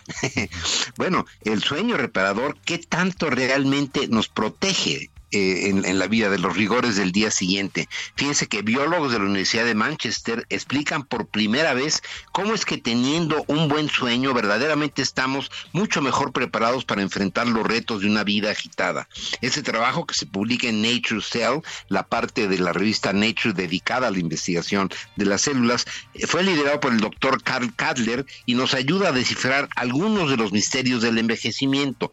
El doctor Kadler y su equipo demuestra cómo los mecanismos del reloj biológico fortalecen nuestra capacidad para mantener nuestra energía corporal cuando somos más activos. Este descubrimiento arroja una luz fascinante, Sergio sobre lo que se llama la matriz corporal extracelular, la cual provee del apoyo estructural y bioquímico a las células en forma de tejido conectivo. ¿Cuál es el tejido conectivo? Por ejemplo, la piel, el hueso, los tendones, el cartílago. Más de la mitad de nuestro peso corporal es esta matriz y la mitad de ese peso es colágeno y queda totalmente formado cuando llegamos a los 17 años de edad. Pero ahora los investigadores han descubierto que tenemos dos tipos distintos de fibriles, estructuras de colágeno tipo cuerda que son entretejidos por las células para formar eh, más tejidos fibriles más gruesos de aproximadamente 200 nanómetros de diámetro, un, un, millón de millones de veces más pequeño que una cabeza de alfiler, son permanentes y se quedan en nuestro cuerpo a lo largo de toda la vida, sin cambio desde que tenemos 17 y durante el sueño precisamente se, eh, se despierta, se eh, detona este mecanismo del reloj biológico para estarlo manteniendo y tenerlo en buen estado. Para los fibriles más delgados pueden eh, que pueden ser sacrificados, o sea, si los perdemos, ¿verdad? Durante el día, durante algún tiempo, no importa porque esto puede ser rápidamente reemplazado. No puedo extenderme más en esta información, Sergio Lupita, pero es fascinante cómo se demuestra que el sueño sueño reparador es una parte verdaderamente integrante en la vida. Así que los domingos hay que acostarse mucho más temprano para despertarse el lunes sin sueño y no llegar tarde. Sergio Lupita. Pues tomamos nota, mi querido químico, y de verdad eh, hay mucho material ya ahora sobre el dormir bien. Veía yo TED Talks en el, pues eh, ahora las eh, investigaciones, ¿no? Que dicen hay que dormir bien y si puedes, dormir mucho. Exactamente, y sobre todo una cosa importante es el sueño profundo, lo que se llama el REM, ¿no? El sueño con de movimiento rápido de ojos, que por cierto es cuando uno sueña. Uno cuando sueña realmente está en sueño eh, profundo y es donde se activan estos mecanismos con el que acabo de descubrir, Lupita. Pues padrísimo, muchas escribir. gracias. Muy bien. Al contrario, buen inicio de semana. Buenos días. Y vámonos con Jorge Ramos, director ejecutivo de La Silla Rota. Los especiales de la silla rota.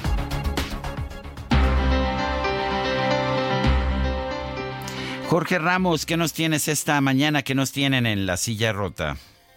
¿Qué tal, Sergio? Buenos días, Lupita, auditorio. Pues fíjate, Sergio, que hace un par de semanas el Infonavit dio a conocer un reporte que hace periódicamente, pero cuyos eh, datos eh, nos llamaron la atención.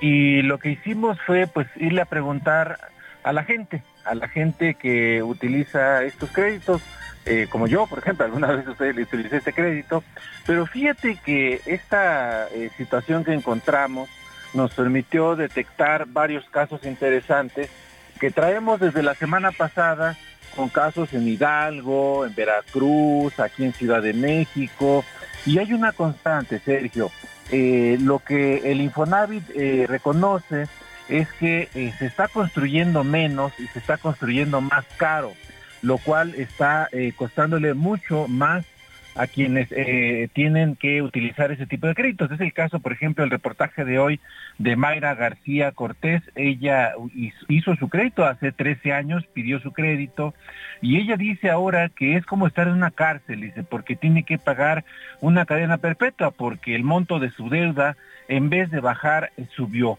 Estamos contando, eh, Sergio, los detalles de qué es lo que pasa, por qué está sucediendo esto, por qué hay menos obra, por qué hay menos, eh, eh, digamos, departamentos, casas para los trabajadores particularmente, y qué es lo que está sucediendo y por qué ahora a la gente pues le cuesta más que hace un tiempo, Sergio. Los invitamos a leer. Pues lo leeremos con muchísimo gusto, como siempre. Jorge Ramos, gracias por invitarnos a leer La Silla Rota.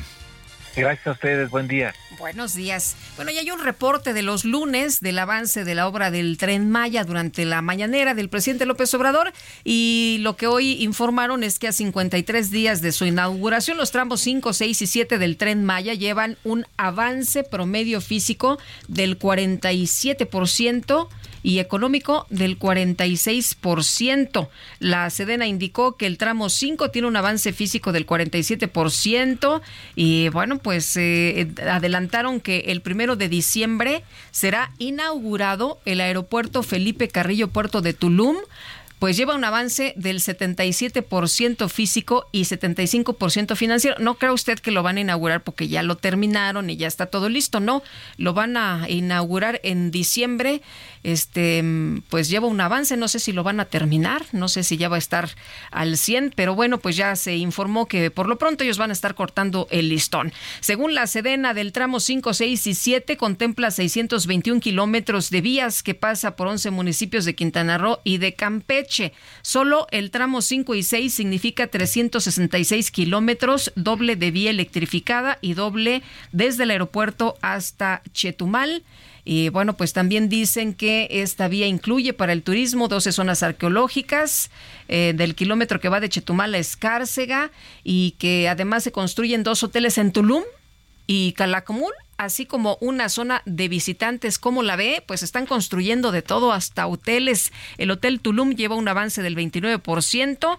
Se trabaja en armado y colado, lo cual genera 540 empleos. El Hotel de Calakmul tiene un avance de 42% y conlleva la construcción del camino artesanal. Pues ahí está el reporte. Integrantes de distintas organizaciones realizaron ayer una protesta en la Embajada de Israel en México para exigir el cese al fuego en Gaza, pero también la liberación de los rehenes retenidos por Hamas. Noemí Gutiérrez, adelante. Sergio Lupita, muy buenos días. Y les comento que este domingo en la Ciudad de México, miembros de la comunidad musulmana, organizaciones y simpatizantes pidieron una Palestina libre y exigieron que Israel cese los ataques en la franja de Gaza. En el Ángel de la Independencia pidieron que se reconozca al Estado palestino. Por una paz, paz, Palestina libre. Por una paz, paz, Palestina libre. Por una paz, paz, Palestina libre. Una guerra es genocidio. Es una guerra es genocidio. Es una guerra es genocidio. En una marcha al Monumento de la Revolución, portaron barderas y pancartas con leyendas como alto al genocidio en Gaza, Palestina libre y alto a la ocupación del territorio palestino. No solo queremos la paz, queremos recuperar los territorios robados por Israel. Palestina necesita recuperar sus territorios. ¡Viva Palestina! ¡Viva la lucha del pueblo palestino! ¡Viva la lucha del pueblo palestino! Organizaciones guerrilleras de Palestina. Al final de la movilización, llamaron a que México rompa relaciones con Israel. Exhortamos al gobierno de Andrés Manuel López Obrador que condene el genocidio del pueblo palestino. Demandamos la ruptura de relaciones diplomáticas, políticas, económicas y militares con el gobierno fascista de Netanyahu, mismo que se ha negado a extraditar a Tomás Cerón, prófugo de la justicia mexicana por los delitos de tortura y alteración de pruebas en el caso Ayutthaya, así como delitos contra la administración de justicia. ¡Romper! ¡Romper con Israel! Convocaron a una jornada de solidaridad con Palestina el 28 de octubre. Sergio Lupita, la información que les tengo. Hasta aquí mi reporte. Noemí Gutiérrez, muchísimas gracias. Y vámonos con Israel Lorenzana. ¿Qué más tenemos, Israel? Muy buenos días. Lupita, pues ya tenemos un verdadero congestionamiento vial a través de la avenida Reyes Heroles. Es el perímetro de Tlanepantla en el Estado de México para nuestros amigos automovilistas que vienen de Ceilán y van con dirección hacia la México Querétaro. Mucho cuidado, nos están reportando un bloqueo en la autopista México Querétaro Lupita a la altura de Cuautitlán Izcalli. Ya vamos para allá y si me lo permites, en cuanto lleguemos te estaré dando todos los detalles de esto que ocurre en la Cuautitlán Izcalli, en la autopista México Querétaro y de manera previa, bueno, pues a utilizar la carretera Cuautitlán Tlanepantla como alternativa. La información que les tengo, Sergio Lupita. Muchas gracias, Israel. Muy buenos días. Hasta luego. Y bueno, vamos ahora con Gerardo Galicia. Adelante, Gerardo. Sergio Lupita, excelente mañana y ya tenemos información importante para nuestros amigos que transitan en los alrededores de la Cámara de Diputados. Han comenzado a concentrarse ya trabajadores del Poder Judicial de la Federación en su edificio sede que se ubica cruzando prácticamente la avenida Eduardo Molina. De momento son pocos, sin embargo, tiene planeada una nueva protesta cerca de las 9 de la mañana, así que habrá que estar muy pendientes. Por lo pronto no tenemos cierres a la circulación. Si van a utilizar el eje 3 Oriente, la avenida Eduardo Molina, a esta altura, llegando a las inmediaciones de la terminal de autobuses La Tapo de la Cámara de Diputados, de momento el avance por lo menos es aceptable. Si van a utilizar Zaragoza, en ese tramo entre el circuito interior y el eje 3 Oriente avanza bastante, bastante bien. Por lo pronto el reporte, seguimos muy pendientes. Gracias a Gerardo Galicia. Bueno, y por otra parte, eh, vámonos con eh, información de la Fiscalía General del Estado que ordenó suspender sus actividades administrativas en la delegación de Tierra Caliente en Guerrero debido a la ola de violencia que pone en peligro a sus trabajadores. ¿Cómo la ve? Están suspendiendo actividades la Fiscalía en Tierra Caliente por violencia allá en Guerrero. Son las 8, 8 de la mañana con 23 minutos, 8 con 23. Vamos a, vamos a hacer una pausa. Nosotros eh, quiero recordarle, nuestro número de WhatsApp es el 55 2010 96 47. Repito, 55 2010 96 47. Usted puede mandarnos ya sea mensajes de texto, mensajes de voz a este número 55 2010 96 47 en X, antes Twitter, arroba Sergio y Lupita. Le recomiendo también la cuenta arroba Heraldo de México. Vamos a una pausa escuchando pues música del cantante y compositor francés Charles Brassens y regresamos en un momento más.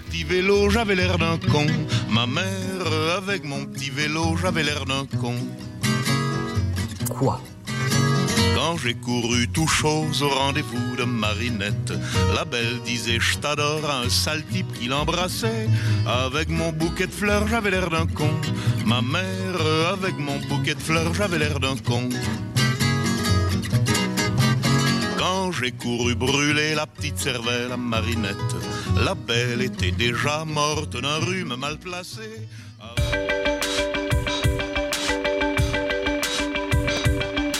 Sergio Sarmiento y Lupita Juárez quieren conocer tu opinión, tus comentarios o simplemente envía un saludo para ser más cálida esta mañana.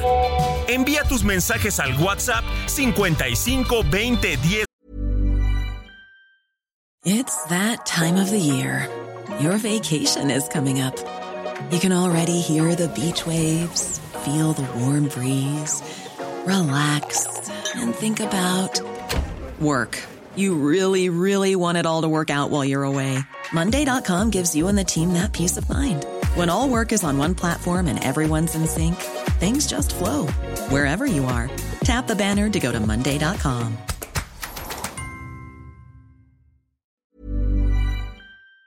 ...9647.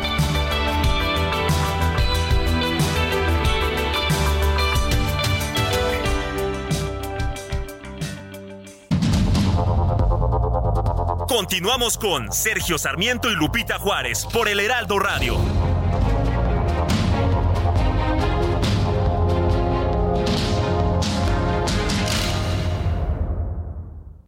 La comida chatarra y las bebidas azucaradas no deben volver a las escuelas. Allí niñas y niños consumían tal exceso de calorías que aumentaba su riesgo de sobrepeso y obesidad. Además, el consumo de estos productos provoca procesos inflamatorios, los cuales debilitan el sistema inmune frente a virus y bacterias.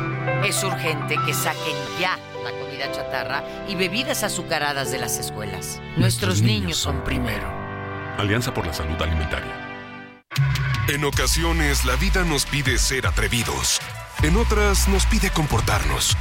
Con Gran Cherokee puede ser todo al mismo tiempo porque combina poder, lujo y tecnología para redefinir tu historia. Jeep Grand Cherokee. Civilizado y salvaje. Jeep. Solo hay uno.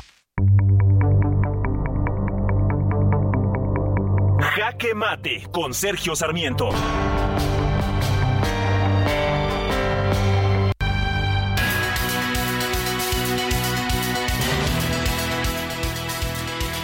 Ayer se llevó a cabo una nueva manifestación en defensa de los fideicomisos del Poder Judicial de la Federación y de la independencia de esta institución. No creo que las manifestaciones o los bloqueos sean la mejor forma de pues de expresar puntos de vista, pero entiendo, entiendo eh, la posición de muchos de los funcionarios, de los empleados del Poder Judicial que se están viendo amenazados.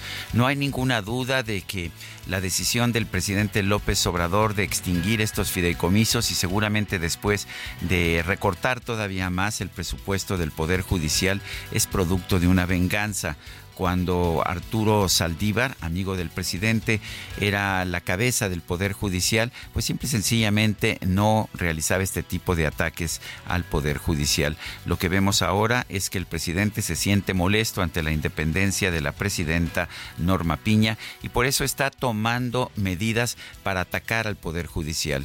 Ahora bien, el Poder Judicial no es perfecto, hay muchas cosas que pueden mejorarse en el Poder Judicial, pero extinguir fideicomisos, que apoyan las pensiones de los empleados, de los, ah, de los jueces y los magistrados del Poder Judicial o que apoyan también la infraestructura de este Poder Judicial, no es la forma de hacerlo.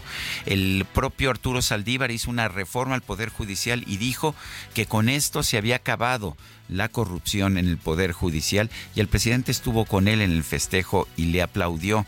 Pero qué curioso, ahora el presidente pues parece que ya se olvidó que dijo que la reforma del Poder Judicial de su amigo Arturo Saldívar había sido suficiente.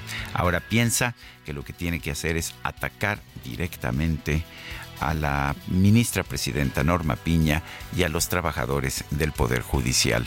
Yo soy Sergio Sarmiento y lo invito a reflexionar.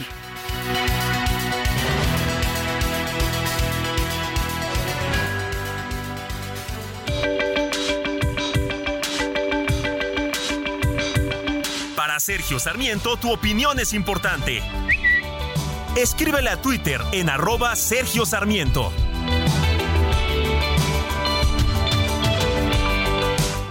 Non, ce n'était pas le radeau de la Méduse, ce bateau, qu'on se le dise au fond des ports, dise au fond des ports.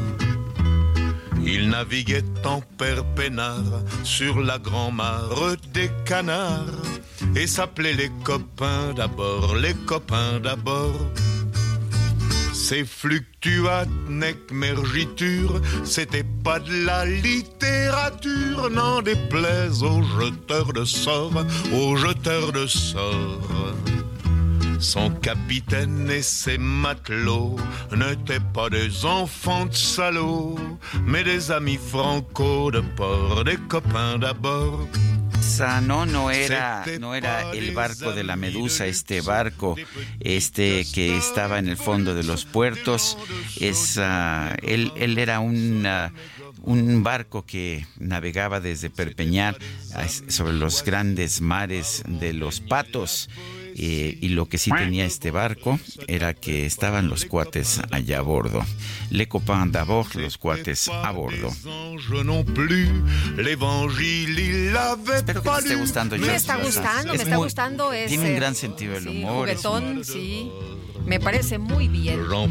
Bueno, y vámonos a los eh, mensajes y a las felicitaciones. Mi querido Sergio dice, felicitas, te felicito por tu cumple, te deseo larga vida, con mucha salud y el amor de tus seres queridos y la admiración y el respeto de todos los que tenemos la suerte de escucharte todos los días.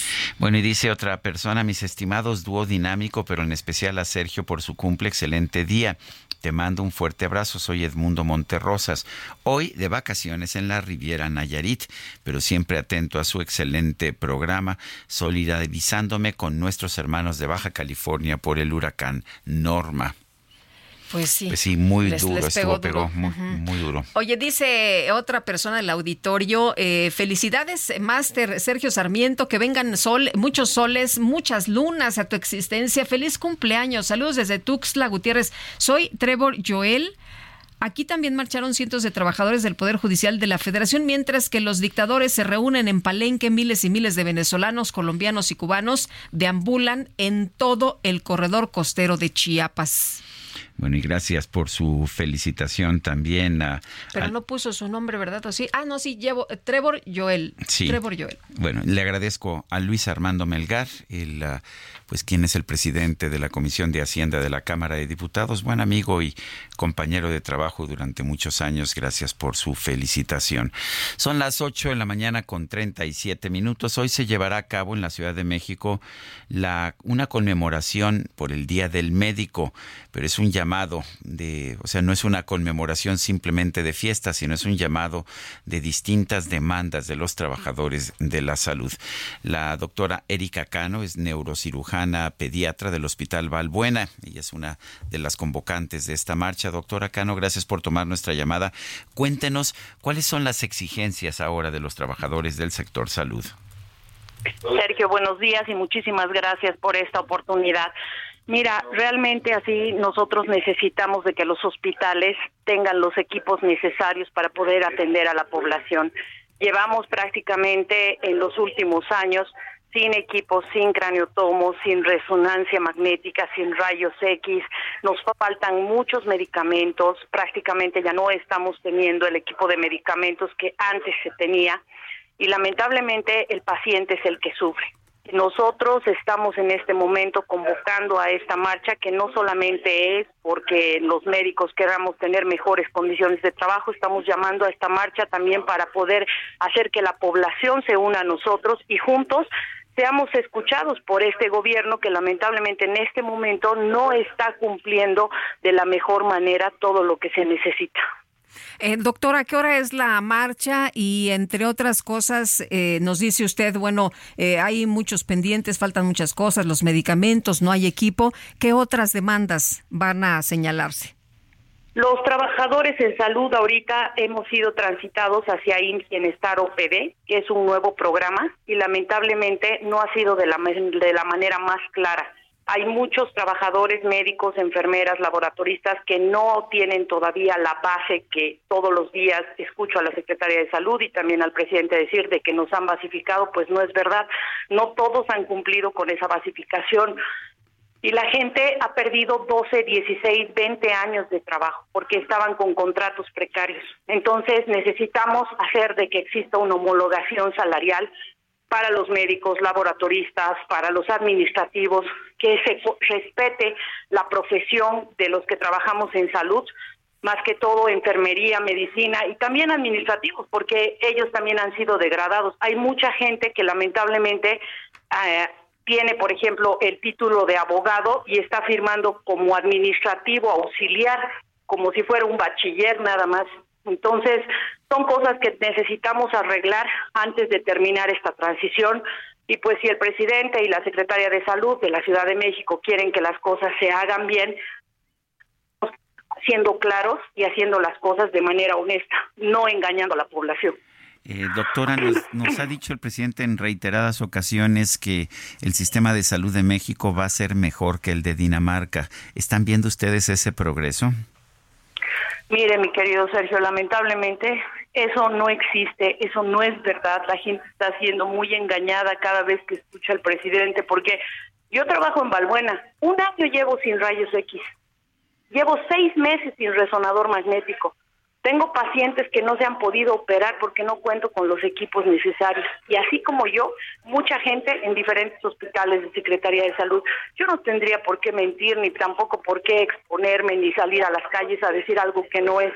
¿Cuál sería el motivo, Sergio? Usted sabe que yo trabajo de forma privada y yo gano mi dinero honestamente. La situación es de que no existe, no hay. Y eso es lo que molesta. Eh, doctora, ¿a qué hora va a ser la marcha y cuál es la ruta que van a seguir? La marcha va a ser el hemiciclo de Juárez a las 4 de la tarde. Ya tenemos 12 organizaciones confirmadas que vienen de Jalapa, vienen de Veracruz, de la capital, vienen de Puebla y vienen de Guerrero. Y también organizaciones de la Ciudad de México. A esto se está unando los maestros, el CITUAM, este, la CENTE, y estamos también en tratativas de que puedan apoyarnos los del Poder Judicial. Veamos qué es lo que pasa hoy, pero todos vamos a salir a reclamar porque necesitamos mejores condiciones de trabajo. Eh, cuatro de la tarde. Menciona usted otros hospitales de otras partes de la República. ¿Todos andan en las mismas circunstancias como el de Valbuena? Yo pienso que sí, porque vienen de Jalapa, del Iste de Jalapa, vienen dos camiones que están llegando hoy en la mañana. Y vienen del Iste, que es otra organización totalmente diferente. Muy bien. Bueno, pues gracias, doctora Erika Cano, neurocirujana pediatra del Hospital Valbuena. Gracias por conversar con nosotros esta mañana. Un abrazo. Adiós, adiós. Bueno, pues estaremos muy atentos de estas manifestaciones para reportarle la vialidad, por supuesto, pero pues también estas demandas de los especialistas de la salud. Y vámonos ahora con otras eh, cosas. Fíjese usted que, pues, eh, en Veracruz, la Fiscalía General de la República va contra exfuncionarios de Javier Duarte por peculado. Se acordará usted, Javier Duarte, el exgobernador de aquella entidad. La Fiscalía General de la República obtuvo siete órdenes de aprehensión en contra de ex servidores públicos cercanos al exgobernador de Veracruz, Javier Duarte, por el delito de peculado de poco más de mil millones de pesos durante 2013, durante ese año 2013. Bueno, son las... Uh... Son las 8 de la mañana con 43 minutos, 8 con 43 y vamos, eh, vamos con más información. Le, le señalamos que está todavía bloqueada, bloqueada la autopista México-Querétaro. Estaremos al pendiente de lo que ocurra. Ya va uno de nuestros reporteros precisamente en camino hacia esa zona. Son las uh, ocho con 43. Eh, eh, hubo este un juez la noche de este domingo un juez otorgó el cambio de prisión preventiva necesaria a prisión preventiva domiciliaria a favor de los gemelos Luis Alberto N. y Francisco Rodolfo N., acusados de haber golpeado al neto el pasado 9 de septiembre en la zona de la Estrella de Puebla. La abogada de la víctima, Coral Zabaleta, eh, ha señalado que se trata de un acto de corrupción en la entidad. Dice que pudo más el dinero, ya que consideró que no existían las condiciones para el cambio de medida cautelar. Acusó que en la audiencia de este domingo nunca se justificó la solicitud por parte parte de la defensa de los gemelos, mientras que el juez no motivó ni fundó como corresponde. Por el contrario, dijo que en la audiencia inicial fue una exageración haber puesto una prisión preventiva justificada. Eso es lo que, pues, lo que señaló el juez que lleva el caso. Eh, vale la pena eh, señalar que eh, los gemelos Luis Alberto N. y Francisco Rodolfo N., así como Ernesto y sus abogados, acudieron al Centro de Justicia Penal de Puebla para el desahogo del acto jurídico que fue programado para las 12 horas. Recordemos que Neto, Neto es este joven golpeado salvajemente allá en la Angelópolis. por otra parte, los exalumnos de la Universidad de Anáhuac Puebla fueron expulsados, van a seguir su proceso desde casa y bajo vigilancia policial las 24 horas del día. El Pleno de la Cámara de Diputados aprobó en lo particular con modificaciones el dictamen con el proyecto de decreto que expide la Ley de Ingresos de la Federación para el ejercicio fiscal 2024. Selene Ávila, diputada federal por Morena. ¿Cómo estás? Qué gusto saludarte. Muy buenos días.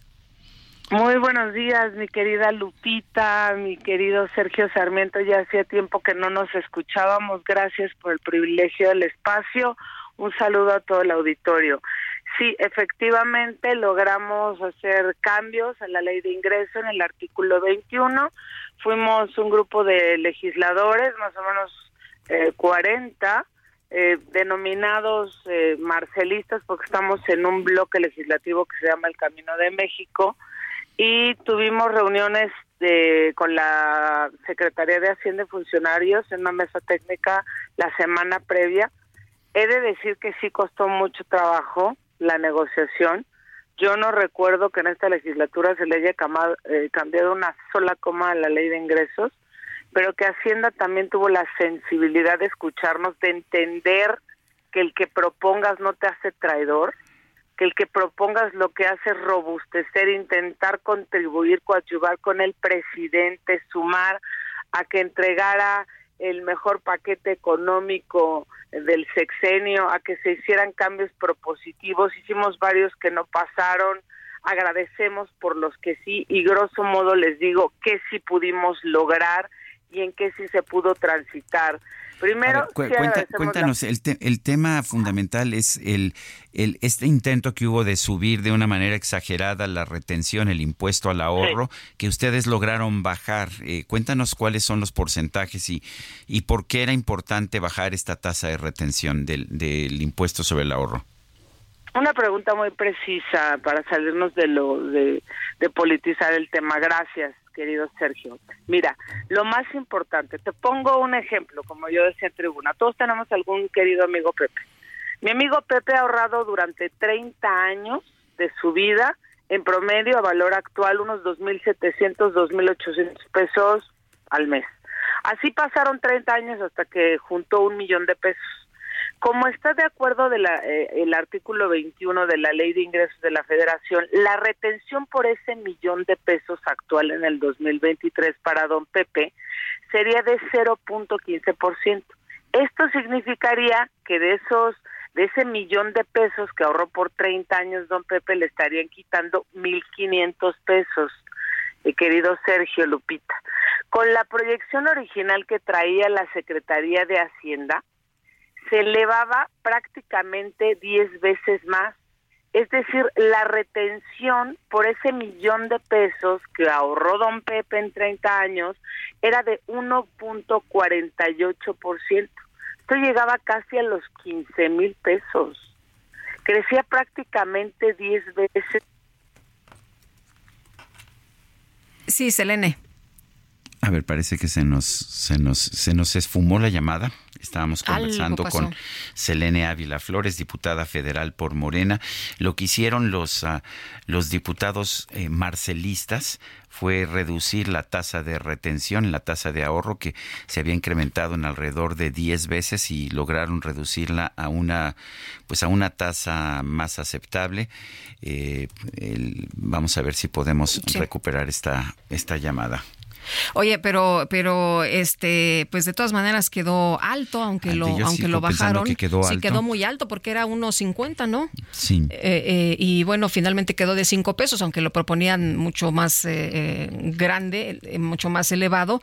de todas maneras, a mí me parece que, pues, si tú quieres ahorrar, pues. Sí, Para, empezar, me parece que el cobrarle un impuesto a las personas por el, por, por ahorrar. Desincentivas el ahorro, ¿no? Me parece que no, que no es aceptable.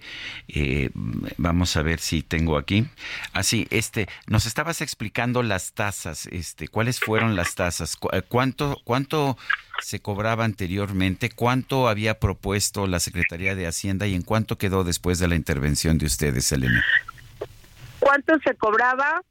Cero punto ciento de retención. Y pone yo el ejemplo de don Pepe, que tiene un millón de pesos en el banco después de ahorrar 30 años. Con ese 0.15% que hay actualmente de retención, le estarían quitando 1.500. Como lo proyectaba Hacienda, la retención aumentaba casi 10 veces, es decir, 1.48. Por ese mismo millón de pesos que don Pepe ahorró 30 años, le estarían reteniendo, si no hubiéramos logrado los cambios, casi 15 mil pesos. Esto es prácticamente 10 veces más de lo que se está quitando ahora. Logramos una reducción de esta proyección de la retención de, de los ahorros de 1.48 a 0.50, lo que significa que por ese millón de Pepe, pues casi 5 mil pesos, 4 mil y cacho, le estarían reteniendo. Es una retención de casi el 70%. ¿Qué más hubiéramos querido que se quedara en 0.15? Por lo menos tablas pero no había condiciones y tú sabes, querido Sergio querida Lupita, que no hay reformas posibles hay, eh, ni ideales, eh, hay no hay reformas ideales, hay reformas posibles. Y en el tránsito de la negociación, pues tienes que encontrar un punto de equilibrio porque si no la revientas, si no pasa. Entonces, pues sí, sí fueron eh, sensibles al escucharnos, al entender que es una facultad constitucional, no es eh, tampoco un favor, pero sí fueron muy sensibles, eh, se sentaron en esta mesa técnica.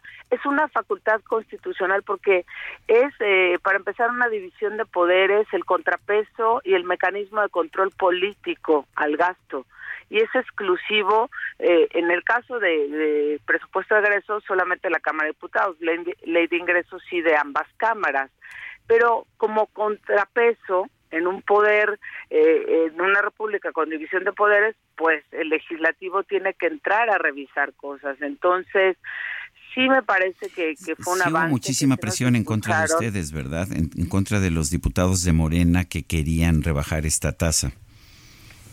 Pues sí, la verdad es que para qué voy a decir que no hubo presión, sería sería faltar a la verdad, no fue fácil, nos tildaron de traidores porque desde un inicio señalamos que queríamos hacer cambios, no solamente a la ley de ingresos, donde buscábamos otras reservas que se cayeron, no transitaron, como por ejemplo eh, pensamos, porque hicimos análisis profundos, serios, que estaba subvaluado eh, el tema de la recaudación del petróleo, del IVA, entre otras cuestiones, y que iba a generar muy muy grandes excedentes y que esos excedentes, por ejemplo, en el caso de la mezcla mexicana de barril de petróleo, lo tasaron en 56 punto algo, si no recuerdo, anda por arriba de los 80. El contexto geopolítico, si corres la fórmula, te dice que por lo menos se mantiene en 80, incluso puede subir. En un escenario pues adverso bajaría a 70, pero no a 56, ¿no? Entonces, decíamos, a ver, vamos a hacer una propuesta responsable en esa reserva este mismo grupo. Aumentan los tres dólares el precio de la mezcla mexicana. Y aquí hacemos este movimiento y este y este para juntar de 50, 80, 100 mil millones de pesos que podamos mover dentro del presupuesto de egresos a, a cuestiones como agua, carretera, salud, educación, carreteras alimentadoras, cosas que se han quedado fuera de los presupuestos, pues porque la cobija nunca alcanza y porque si tú no logras extender la cobija, cuando te cae el, dentro del paquete económico el presupuesto de egresos, pues lo único si acaso que puedes hacer, Sergio Lupita, es reasignar lo que ya te dieron, si es que se te permite hacerlo. El año pasado en un presupuesto de prácticamente ya muy cercano y tenemos un poquito más de nueve billones, lo que se logró reasignar fueron siete mil millones de pesos. Con eso pues no le puedes inyectar dinero al sector salud, por ponerte un ejemplo, que necesita un estándar internacional del 6% del PIB para que medio lo saques adelante, estamos a medio río. No trae recorte, claro, ¿eh? Ha habido una mala interpretación. En el tema de salud no hay un recorte del presupuesto, sí crece, más de 94 mil millones de pesos, pero estamos en prácticamente casi 3% del PIB. Entonces, si nosotros hubiéramos logrado transitaron, nos hubieran escuchado con el tema de las reservas que tenían que ver con excedentes, pues mucho de ese dinero se hubiera podido ir al sector salud y otras cosas que se han quedado fuera del presupuesto, porque reasignar tú sabes que solo es mover canicas de un lugar a otro, pero el presupuesto no te crece más. Pues muy bien. Entonces, pues eh, ese es el tema. Muy bien, pues Elene Ávila, muchas gracias como siempre por platicar con nosotros. Muy buenos días.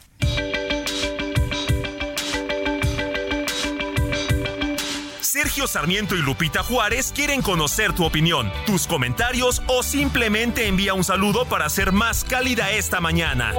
Envía tus mensajes al WhatsApp 55 20 10 96 47.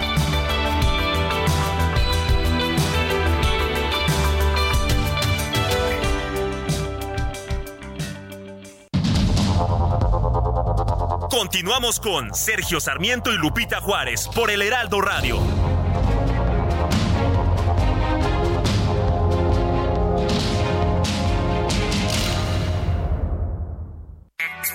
Infinity QX80, la expresión de lujo en un diseño poderoso. Ahora, con 36 meses sin intereses o bono flexible. Descúbrelo en Infinity Polanco, Calzada General Mariano Escobedo 476, Anzures. Teléfono 5590-357748. Válido del 3 al 31 de octubre. Cat promedio del 10.7% sin IVA para fines informativos. Consulta www.infinity.mx diagonal promociones.html.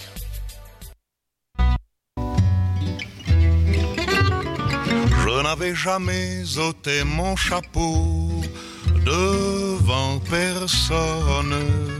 Maintenant je rampe et je fais le beau quand elle me sonne. J'étais chien méchant, elle me fait manger dans sa menotte. J'avais des dents de loup, je les ai changées pour des quenottes. Je me suis fait tout petit devant une poupée qui ferme les yeux quand on la couche. Je me suis fait tout petit devant une poupée qui fait maman quand on la touche.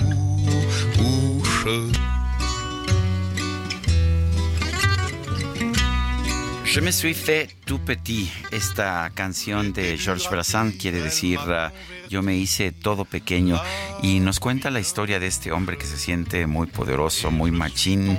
¿Hasta qué? Hasta que pues se enfrenta a una muñeca, una muñeca de esas que dicen mamá y, y dice que de repente se hizo todo pequeño. ¿Cómo ves? Esta, me parecen extraordinarias las narraciones, porque son narraciones, son pequeños cuentos los que nos ofrece Georges Brassens. Este Brassens con S al final se pronuncia la S.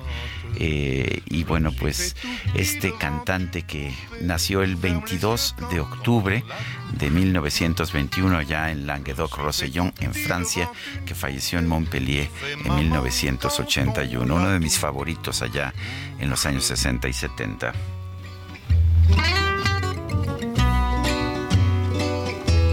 Vámonos a los mensajes. Jesús M nos dice, Sergio Lupita, muy buenos días. Un saludo afectuoso desde Tuxtla Gutiérrez, Chiapas, aquí comentándoles del inmenso derroche del dinero público en publicidad personal que está haciendo el actual secretario de Salud del Estado, José Cruz. Todo, todo el Estado está literalmente inundado de su publicidad en espectaculares, bardas, lonas, panfletos, calcomanías, etcétera. Y todo con la complacencia de las autoridades de los tres niveles. Claro, como es de Morena, no dice nada no que ya no hay corrupción, no que ellos no son iguales y la austeridad, ¿dónde está? Este funcionario está gastando decenas de millones y en los hospitales de Chiapas falta de todo. Un saludo para ustedes, Jesús M. Bueno, y uh, quiero agradecer las felicitaciones que me hace llegar nuestro director del Heraldo Radio, Adrián Laris. Gracias, Adrián, por pues por todo el apoyo. La verdad es que llevamos cinco años, nos hemos, este, eh, nos hemos, uh, no, no llevamos cinco años, llevamos cuatro Vamos a años. cumplir cinco. Vamos a cumplir cinco el año que viene. Bueno, gracias Adrián Laris por todo, pues por todo el apoyo que nos ha dado para para tener una radio informativa de calidad que pues que es lo que nos gusta hacer, ¿no es así, Guadalupe? Efectivamente, y bueno, pues este cumple está muy, muy felicitado, Muy señor bien. Sarmiento, qué padre. Muy bien, dice otra persona, feliz cumpleaños. Buenos días al mejor equipo de trabajo, feliz cumpleaños a Sergio, de los mejores en el medio y excelente ser humano. De risa la cumbre, eh, solo quiere tener un ridículo liderazgo y no quieren aceptar él y sus amigos dictadores que son parte del problema y que este no se resuelve pidiendo más dinero a Estados Unidos. No solo los pobres se van al norte, tengo amigos profesionistas que se han tenido que ir por los bajos sueldos y los recortes en programas y dependencias. Que disfrutes tu día, Sergio. Saludos, Sara Reyes. Bueno, y se resuelve el tema de migración con eh, becas para los jóvenes, eh, se resuelve el problema de migración eh, con eh, programas que dice el presidente López Obrador se pueden instrumentar en los países que son expulsores de la migración como pues eh, los que tenemos aquí en México. Vamos a platicar con el doctor Tonatiu Guillén, exdirector del Instituto Nacional de Migración. Doctor, ¿cómo estás? Qué gusto saludarte. Muy buenos días. Muy buenos días, eh, Lupita. Buenos días, Sergio. Encantado de saludarlos y gracias por invitarme. Oye, jóvenes construyendo el futuro, eh, sembrando vida, eh, todos estos programas que se han instrumentado en México y que aquí no han servido para, pues, eh, limitar o frenar la expulsión de mexicanos a los Estados Unidos. ¿Crees que sirvan en otros países que, que son expulsores después de esta cumbre? No, definitivamente el, el, hay ya construido un discurso y un mito sobre esos programas, pero en la práctica no tienen ninguna repercusión sobre los procesos migratorios de México, eh, especialmente si vemos los números mexicanos, más allá de lo que pasa en otros países, la movilidad de mexicanas y mexicanos a Estados Unidos eh, creció eh, extraordinariamente en este gobierno, precisamente después de haber tenido más de una década de estabilidad. Desde el 2008 descendió de manera muy profunda la, la, la, movilidad de mexicanos a Estados Unidos, se estabilizó hasta el año 2020 y a partir del, del 20, mediados del 20, empezó a, a subir progresivamente y en el 21, 22 y 23 ya somos un tercio del total nuevamente. Entonces no, no hay ninguna conexión entre esos programas. Eh, reitero, es una, un discurso más que una, una, una, práctica o un proceso de política pública eficaz. Eh, eh, parece que hubo una decisión de, de, decir que los problemas de los migrantes que estamos viendo es por bloqueos de Estados Unidos o por falta de ayuda financiera de Estados Unidos. ¿Es, ¿Es Estados Unidos el gran culpable de este fenómeno migratorio que estamos viendo? Es el gran receptor. Estados Unidos y sus políticas eh, tienen alguna vinculación, las políticas migratorias de Estados Unidos tienen alguna vinculación, pero asignarle responsabilidades de ese tamaño no, no encuentro cómo. Eh, eh, ahí habría que plantear el escenario del otro lado y empezar diciendo que lo que tuvimos fue una cumbre de países expulsores y grandes, grandes expulsores, como es el caso de Venezuela a lo largo de la, de la última década, o como el caso de México que acabamos de comentar, y otros que han estado creciendo de manera extraordinaria, como Cuba, Nicaragua, eh, Colombia mismo, que no teníamos grandes números, empezó a repuntar en el último par, Ecuador también en esa dirección. Entonces son, son países expulsores que eh, en el conjunto de sus factores propios pueden combinar eh, violencias, inseguridad, pero también la parte política, la, debilidad de instituciones, la incapacidad de los estados para ofrecer mínimos de bienestar. Ese, conjunto de factores hay que revisarlos en cada país. Y, por lo mismo, como países expulsores, uno hubiera esperado en esta cumbre al menos una parte mínima de autocrítica, de asumir responsabilidades de los estados, en, en, eh, directas o indirectas en, la, en los procesos migratorios y, y, y mucho menos estar planteando el foco en otros lugares como es el rol de Estados Unidos. Oye, pero son unos cínicos, ¿no? Porque como tú dices, en vez de decir, a ver, seamos autocríticos, ¿qué nos está faltando? ¿Qué es lo que podemos hacer? ¿Cómo podemos solucionar el problema? Escucho al, al presidente Colombia eh, diciendo, bueno, pues no quieren el problema, pues mándenos dinero. Sí, sí, ahí sí, este, eh, lo dijiste con, con sus términos apropiados. Toman distancia de, de la problemática propia, no hay responsabilidades asumidas y por lo mismo con esa distancia los imaginarios están en otro lugar. La, la mitad de los acuerdos que se comunicaron eh, después de la reunión están relacionados con Estados Unidos de manera directa o indirecta. Entonces eso para traducir a, términos prácticos, para curso y para lo que estamos viendo en situaciones tan dramáticas como por ejemplo Haití, que se refirió varias veces ahí la reunión, no, no, no hay una conexión de solución directa, como si estuvieran hablando de otra realidad, lo cual pues sí es este eh, no, no, extraño considerando los perfiles de los gobiernos ahí representados pero sí grave en relación a los a las realidades que están ocurriendo y que son cada vez más dramáticas ¿Cuáles deberían ser las políticas públicas que deberíamos estar aplicando para realmente pues revertir este fenómeno migratorio? Hay, hay unas de cortísimo plazo urgentes por su por su costo humano tan elevado y, y, es atender las situaciones de refugio. Cuando, cuando hablamos de situaciones de refugio nos referimos a poblaciones que se han visto obligadas al desplazamiento y a no tener otras alternativas de vida o protegiendo la vida muchas veces. Entonces ahí en ese escenario de las medidas urgentes, en especial hubiera sido sensacional que los países latinoamericanos hubieran establecido una sombrilla de protección explícita a la población haitiana, por ejemplo. Sin necesidad de más cosas, la población de, haitiana en movimiento o que está en alguno de nuestros países debiera ser objeto de protección sin mayores, sin mayores protocolos o dificultades. Parte de ese tipo de soluciones de atención humanitaria hubieran sido también sensacional que una coordinación para la atención de las movilidades que pasan por Centroamérica, por ejemplo, o las que ya están en la frontera norte de México, que se ha vuelto la más de las más letales en el mundo. Entonces, este tipo de escenarios de protección del urgente, ojalá hubieran estado y por ahí avanzar. Y luego hay las otras, que son de los factores de expulsión. Por ejemplo, en el caso mexicano, tenemos crecientemente una expulsión por desplazamiento interno por violencia y crimen. Y no por casualidad está Chiapas, está Oaxaca, están eh, Guerrero, Michoacán, Zacatecas. Bueno, ¿qué estrategias tenemos que estar abordando en esas regiones para evitar ese tipo de desplazamientos?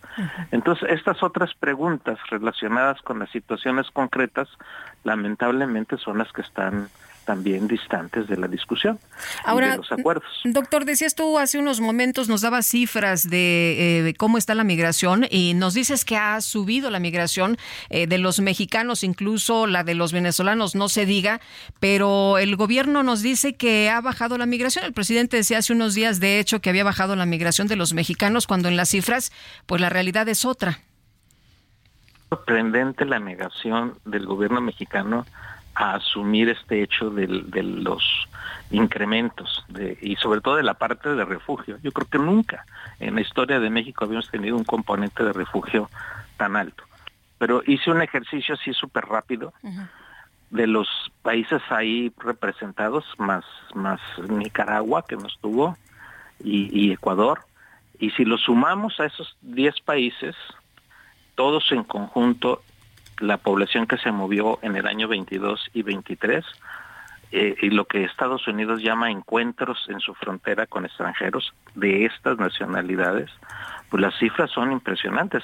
Da 3.7 millones de encuentros en esos los 22 y lo que va del 23. ¿Encuentros son detenciones? Son son son detenciones o expulsiones o rechazos o rechazos exactamente. Entonces, de esos 3.7, el 36% de mexicanos, el 10.6 de Venezuela, el 10.5 de Guatemala.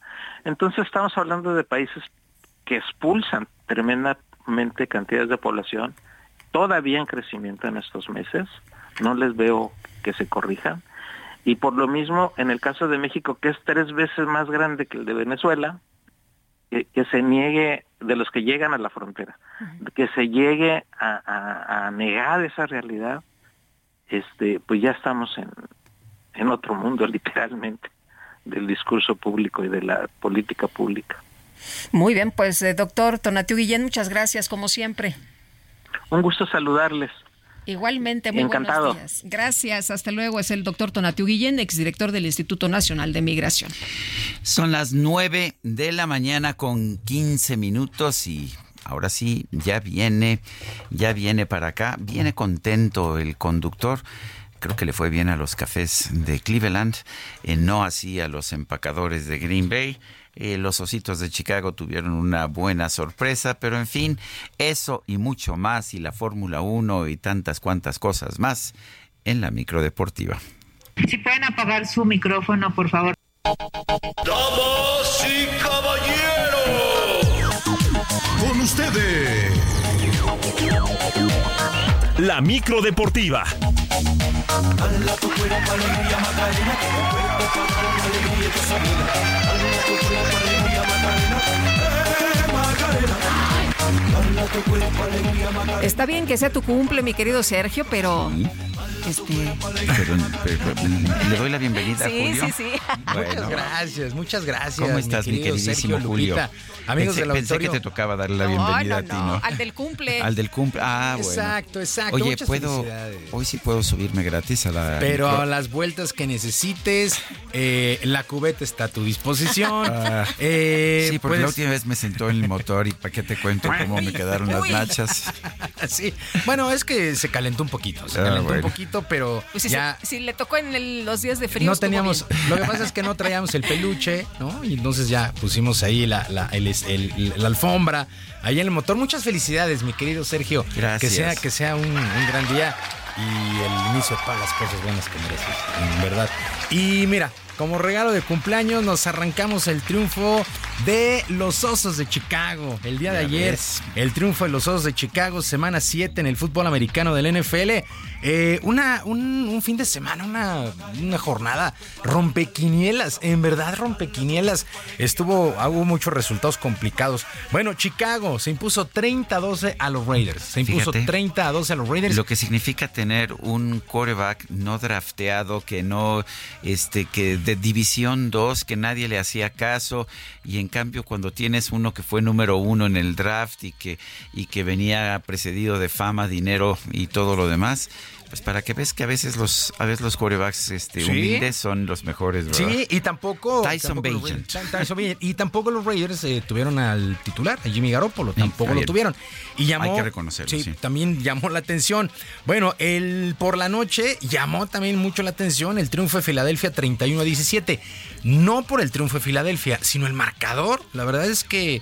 eh, ya al Tua final se desfondaron los Sí, delfines, la pero en es realidad que estuvieron parejitos hasta... Estuvo parejín. Hasta una intercepción, de hecho, este de, de Tua ya en el tercer cuarto. En el tercer, sí. Sí, sí. El lunes por la noche, San Francisco contra Minnesota. Eso es sale, ¿verdad? sale como favorito San Francisco.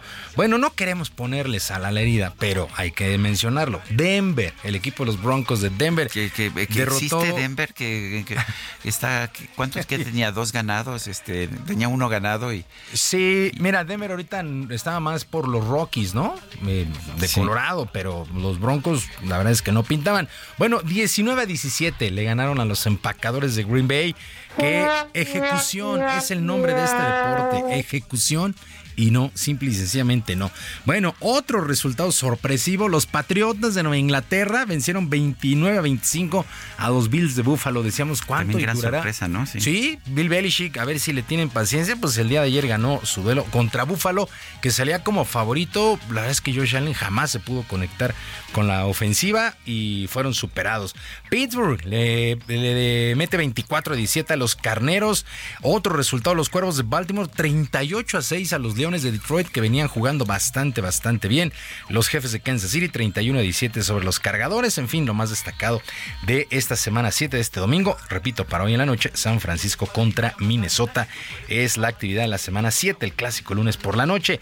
Y en la Fórmula 1, el británico Lewis Hamilton de Mercedes y el monaguesco Charles Leclerc de Ferrari fueron descalificados, fueron descalificados de lo que ha sido el Gran Premio de los Estados Unidos, fecha 19 de la temporada de la Fórmula 1 de automovilismo allá en Austin, en Texas. La Federación Internacional del Automóvil tomó la decisión luego de anunciar que no pasaron las verificaciones técnicas, por lo que sus resultados fueron anulados. Ninguno de los dos pilotos cumplió con los límites de distancia que deben tener las tablas o los pisos de sus vehículos. Esta determinación ha ayudado al mexicano Sergio, eh, Sergio Pérez en su lucha por el subcampeonato de pilotos. La carrera fue ganada por Max Verstappen de Red Bull, terminó por delante del británico Lando Norris de McLaren y del español Carlos Sainz de Ferrari. Checo Pérez terminó en el quinto sitio y con las descalificaciones ascendió a la cuarta plaza en un fin de semana donde ha notado mejorías en su monoplaza. pero en general sabemos la dirección equivocada que tomamos, eh, dado que era un sprint event. Entonces, eh, optimista ¿no? para lo que se viene, porque creo que tenemos una buena idea, hemos progresado bastante, entonces espero que en México lo podamos mostrar. Spinning TV. 466 puntos del campeón Max Verstappen, 240 de Sergio Pérez y Lewis Hamilton se quedan en 201. Hay 39 puntos de diferencia y ahora se viene el Gran Premio de México el próximo fin de semana y anunciarles con bombo y platillo que la micro deportiva ya tiene apartado su pit, ya tiene apartado su pit. Por ahí andaremos el próximo fin de semana. Eh, pues, muy de cerca, muy de cerca. Vamos a ver qué este.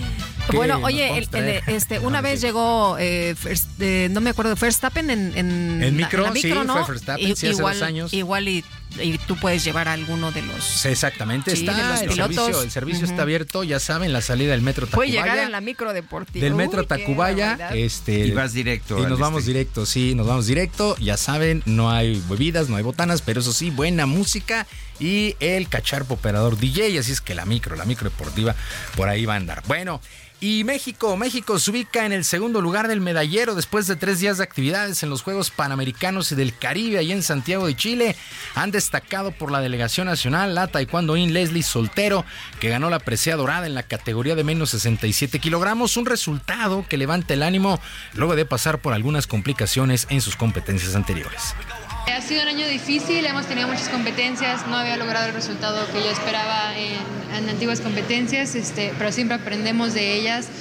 Eh, mejoramos en base a la experiencia que tuvimos y hoy estamos aquí y ganamos la medalla de oro y eso me pone muy contenta, saber que todo el trabajo que estamos haciendo rinde frutos, me pone muy contenta, muy feliz y agradecida pues, con todo el equipo, la verdad, gracias. Barbara Streisand.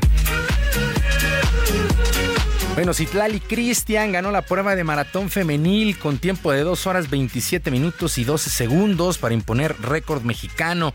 La selección femenil de fútbol arrancó con goleada de 7 por 0 sobre Jamaica y los clavados también entregaron medalla de oro con sincronizados eh, varonil en 10 metros con la dupla de Randall Williams y Kevin Berlín. Randall debuta con el pie derecho en unos Juegos Panamericanos. Y pues también creo que ah, para analizarnos la competencia, llevamos pocas competencias juntos y sin embargo cada competencia eh, desde que llevamos como pareja ha sido, ha sido bastante buena, se han logrado los resultados y eso claro que nos da tranquilidad y sobre todo este, viendo pues de cara a lo que son los Juegos Olímpicos de París 2024. Bueno, en la mañana de este lunes amanecimos con Estados Unidos como líder del medallero, 20 de oro, 11 de plata, 15 de bronce, para un total de 46. México con 10 de oro, 5 de plata y 3 de bronce, un total de 18. Canadá, 9 de oro, 6 de plata y 6 de bronce, para un total de 21 preseas. Ya tres días entramos al cuarto de actividades en estos Juegos Panamericanos allá en Santiago de Chile. Jornada 13 en el torneo de apertura del fútbol mexicano, resultados finales y totales Mazatlán 3 por 1 sobre el Atlas. El equipo de Pachuca venció 1 por 0 a Juárez. Las Chivas se metieron al Cuauhtémoc para pegarle 2 por 0 a la Franja del Puebla. León venció 1 por 0 a los Diablos Rojos del Toluca. En la cancha del Estadio Azteca, las Águilas del América 4 por 3 sobre el Santos Laguna. América es más líder que nunca luego de este resultado y a pesar de tener muchas bajas por lesión, una de ellas como la del chileno Diego Valdés, que regresó lastimado de las eliminatorias sudamericanas, pues eso tiene muy molesto al técnico americanista André Jardine y nos deja, nos deja tristes porque son lesiones que tú consigues saber qué va a pasar. Y entonces estas, por favor, tenemos que trabajar en conjunto nosotros, las selecciones, cuidando de los jugadores, porque al final quien sufre son ellos, quien más sufren son ellos. Eh, bien, pero eh, tentar encontrar una fórmula ahí de que no pase nuevamente, creo que, que todos, todo el club y eh, todos están moviéndose para que, que esto no se repita más. Querétaro 1 por 0 venció a Cholos, Tigres 2 por 1 sobre Cruz Azul, Pumas perdió 1 por 0 en casa ante Monterrey y el San Luis golea 4 por 0 al Necaxa. Sergio Lupita, la información deportiva este lunes. Muchas gracias y vamos a una pausa y regresamos.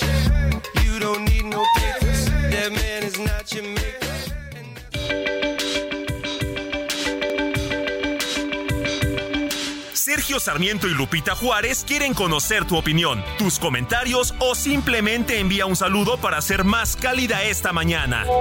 Envía tus mensajes al WhatsApp 55 20 10 96 47.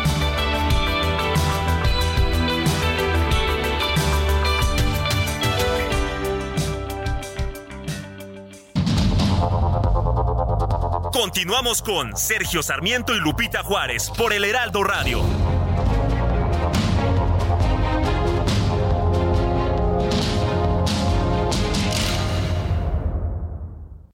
Con cuatro meses de tu sueldo? Unas super vacaciones. Yo cambiaría mi recámara. Una bici de montaña. Y una compu para mis hijos. Arreglarme los dientes. ¿Y tú qué harías? Fonacot te presta hasta cuatro meses de tu sueldo con el interés más bajo en efectivo y directo a tu cuenta en 24 horas. Fonacot está conmigo. Gobierno de México. En ocasiones la vida nos pide ser atrevidos. En otras nos pide comportarnos. Con Gran Cherokee puede ser todo al mismo tiempo porque combina poder, lujo y tecnología para redefinir tu historia. Jeep Grand Cherokee, civilizado y salvaje. Jeep, solo hay uno. Gastrolab.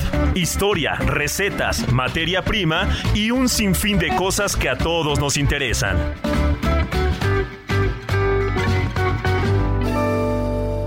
Hola amigos del Heraldo Radio, soy el chef Israel Arechiga de Gastrolab y para el día de hoy traigo una receta muy fresca que estoy seguro que nunca les había dado algo parecido y sobre todo que es muy rica y se darán cuenta que es muy sencillo como hacer un helado en casa.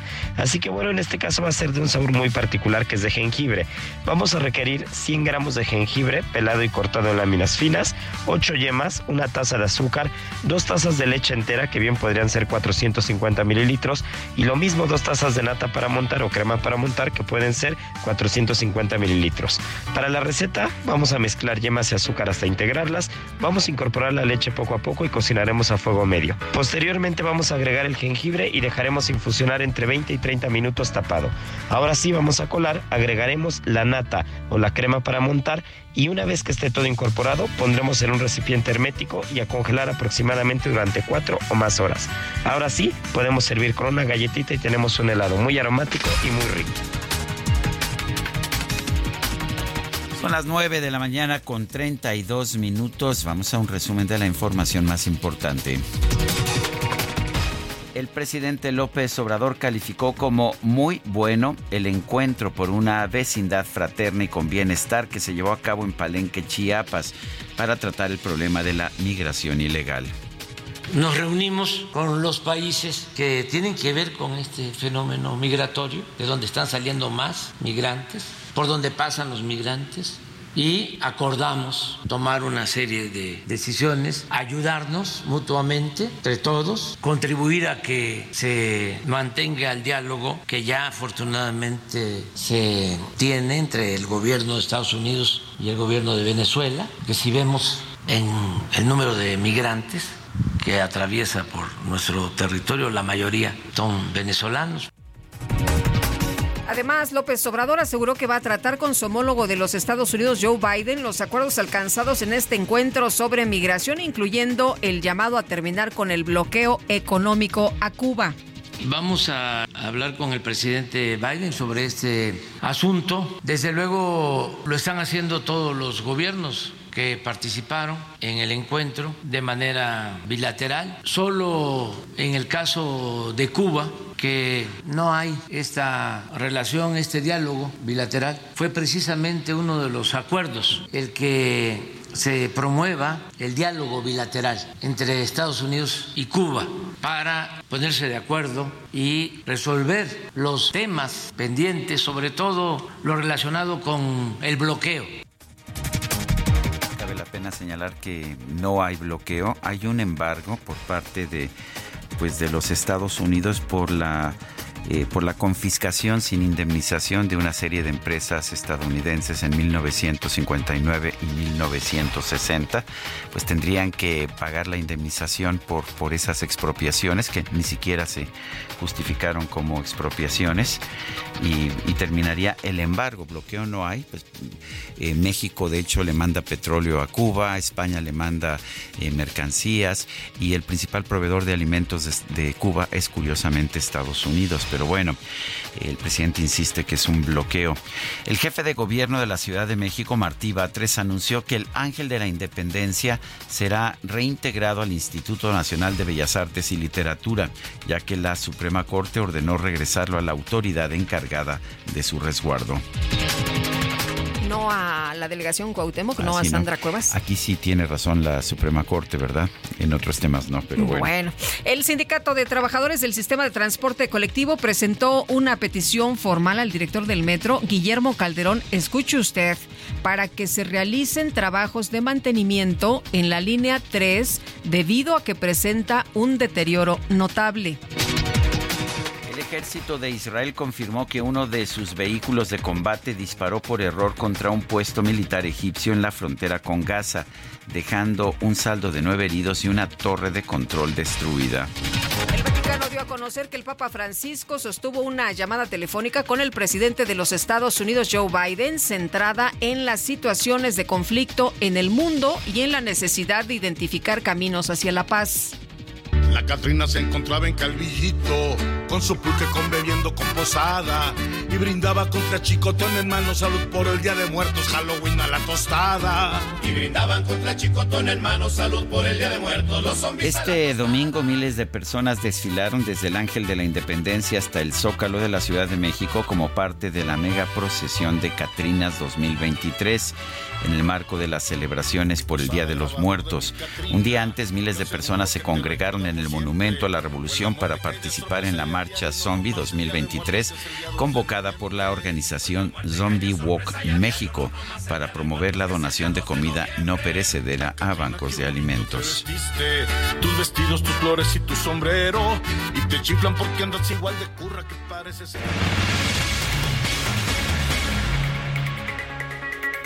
Bueno, y este sábado fueron liberados seis elementos de la Guardia Nacional que se encontraban retenidos en la comunidad de Mesvilá, en el municipio de Oxuc, esto allá en Chiapas, desde el pasado viernes. Y Lisette Coello, tienes toda la información. Adelante, buenos días.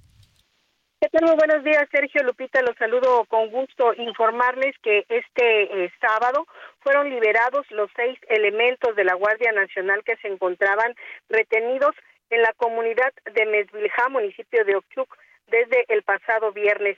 Las autoridades estatales entablaron una mesa de negociación con los pobladores que culminó con la liberación de estos elementos. Los agentes fueron trasladados a San Cristóbal de las Casas para su valoración médica, en donde afortunadamente se encontraban bien. Las autoridades municipales, encabezadas por el presidente concejal de Ochuc, Luis Santis, se comprometieron por escrito a la entrega de apoyos solicitados por la comunidad para solventar los requerimientos en materia de infraestructura, aunque no se sabe si eh, se les van a entregar los 15 millones de pesos que ellos pedían para poder liberar a estos elementos.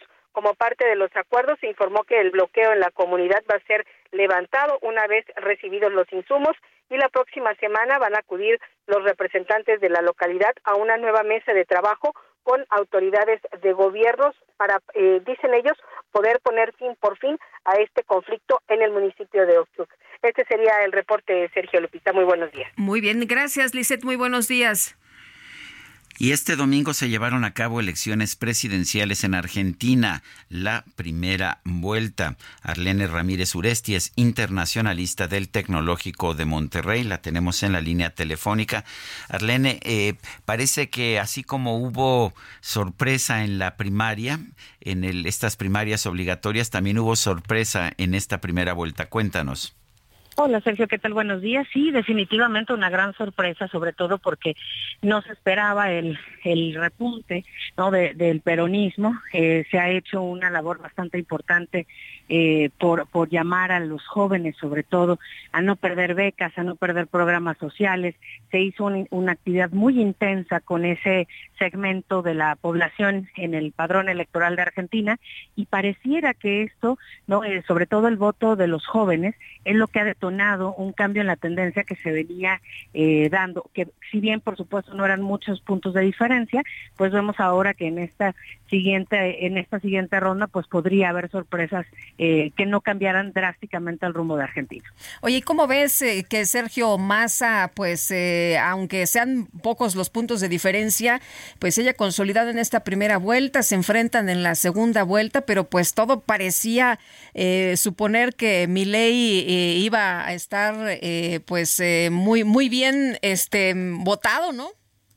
Sí, y parecía que además el discurso de Milei había llegado a fibras muy sensibles, tocando puntos que por supuesto con una población sumamente desgastada por la crisis económica, por la falla en las instituciones, por la falta de empleo, no podría eh, tomar y abrazar ese discurso radical de la derecha. Sin embargo, pareciera que hoy los argentinos, sobre todo, insisto, ese nuevo voto de, Argentina joven, pues podría ir más más bien por buscar la estabilidad, por, por buscar no perder los programas sociales y los subsidios, que han sido un discurso bastante importante por parte ¿no? de, este bloque peronista. Y entonces, de alguna forma, este cambio que estamos viendo también nos da una señal bastante clara ¿no? sobre las polarizaciones en América Latina y cómo esos discursos pareciera que sí, la gente eh, los acepta y los abraza, pero al momento del voto eh, ahí es justamente pues donde hay que empezar a medir cómo van las tendencias reales con la población que sale a votar. Ahora bien, todo no, está nada definido, va viene una segunda vuelta en noviembre. ¿Cómo ves las perspectivas de pues de Sergio Massa por un lado y de Javier Milei por el otro? Pues mira, Sergio, eh, a, a Milei se le da muy bien la retórica, se le dan muy bien los debates, es un es un hombre de, de parafernalia política. Y eso ayuda mucho, sobre todo en una segunda vuelta, porque le va a hablar a los indecisos. Él ya ha dicho, por supuesto, que en caso de concretarse el segundo debate no de los candidatos punteros, pues él estará hablando sola, eh, particularmente a los desempleados, a las personas que están padeciendo la crisis económica en Argentina. Eh, eso podría darle una ventaja, pero finalmente creo que la clave de este rumbo hacia la segunda vuelta estará justamente en los indecisos, que lo importante es que salgan a votar, no se queden en el abstencionismo, porque eso podría definitivamente hacer la diferencia. Y si bien ojalá, eh, aunque, aunque es muy coloquial, ¿no? Pero ojalá que Argentina no se quede con el menos peor o el que piensen que sea el que menos daño le hace al proyecto de nación, porque hay muchas cosas que recomponer en el camino, sobre todo estabilizar la parte económica y el tema de empleabilidad. En otro tema, Arlene, eh, ¿cómo ves lo que pasó en Venezuela este domingo? Se realizó precisamente la elección primaria, la oposición lo hizo, María Corina Machado se posiciona como candidata única para enfrentar a Nicolás Maduro en 2024. ¿Cómo ves esto? Pues mira, también un, fenómeno bastante interesante en Venezuela, sobre todo el que una mujer, ¿no? Con, con, con estas tablas eh, de, de, políticas, digamos, de oposición, pueda tener el respaldo de la población y que finalmente en, Venezuela no melle sobre el miedo al cambio.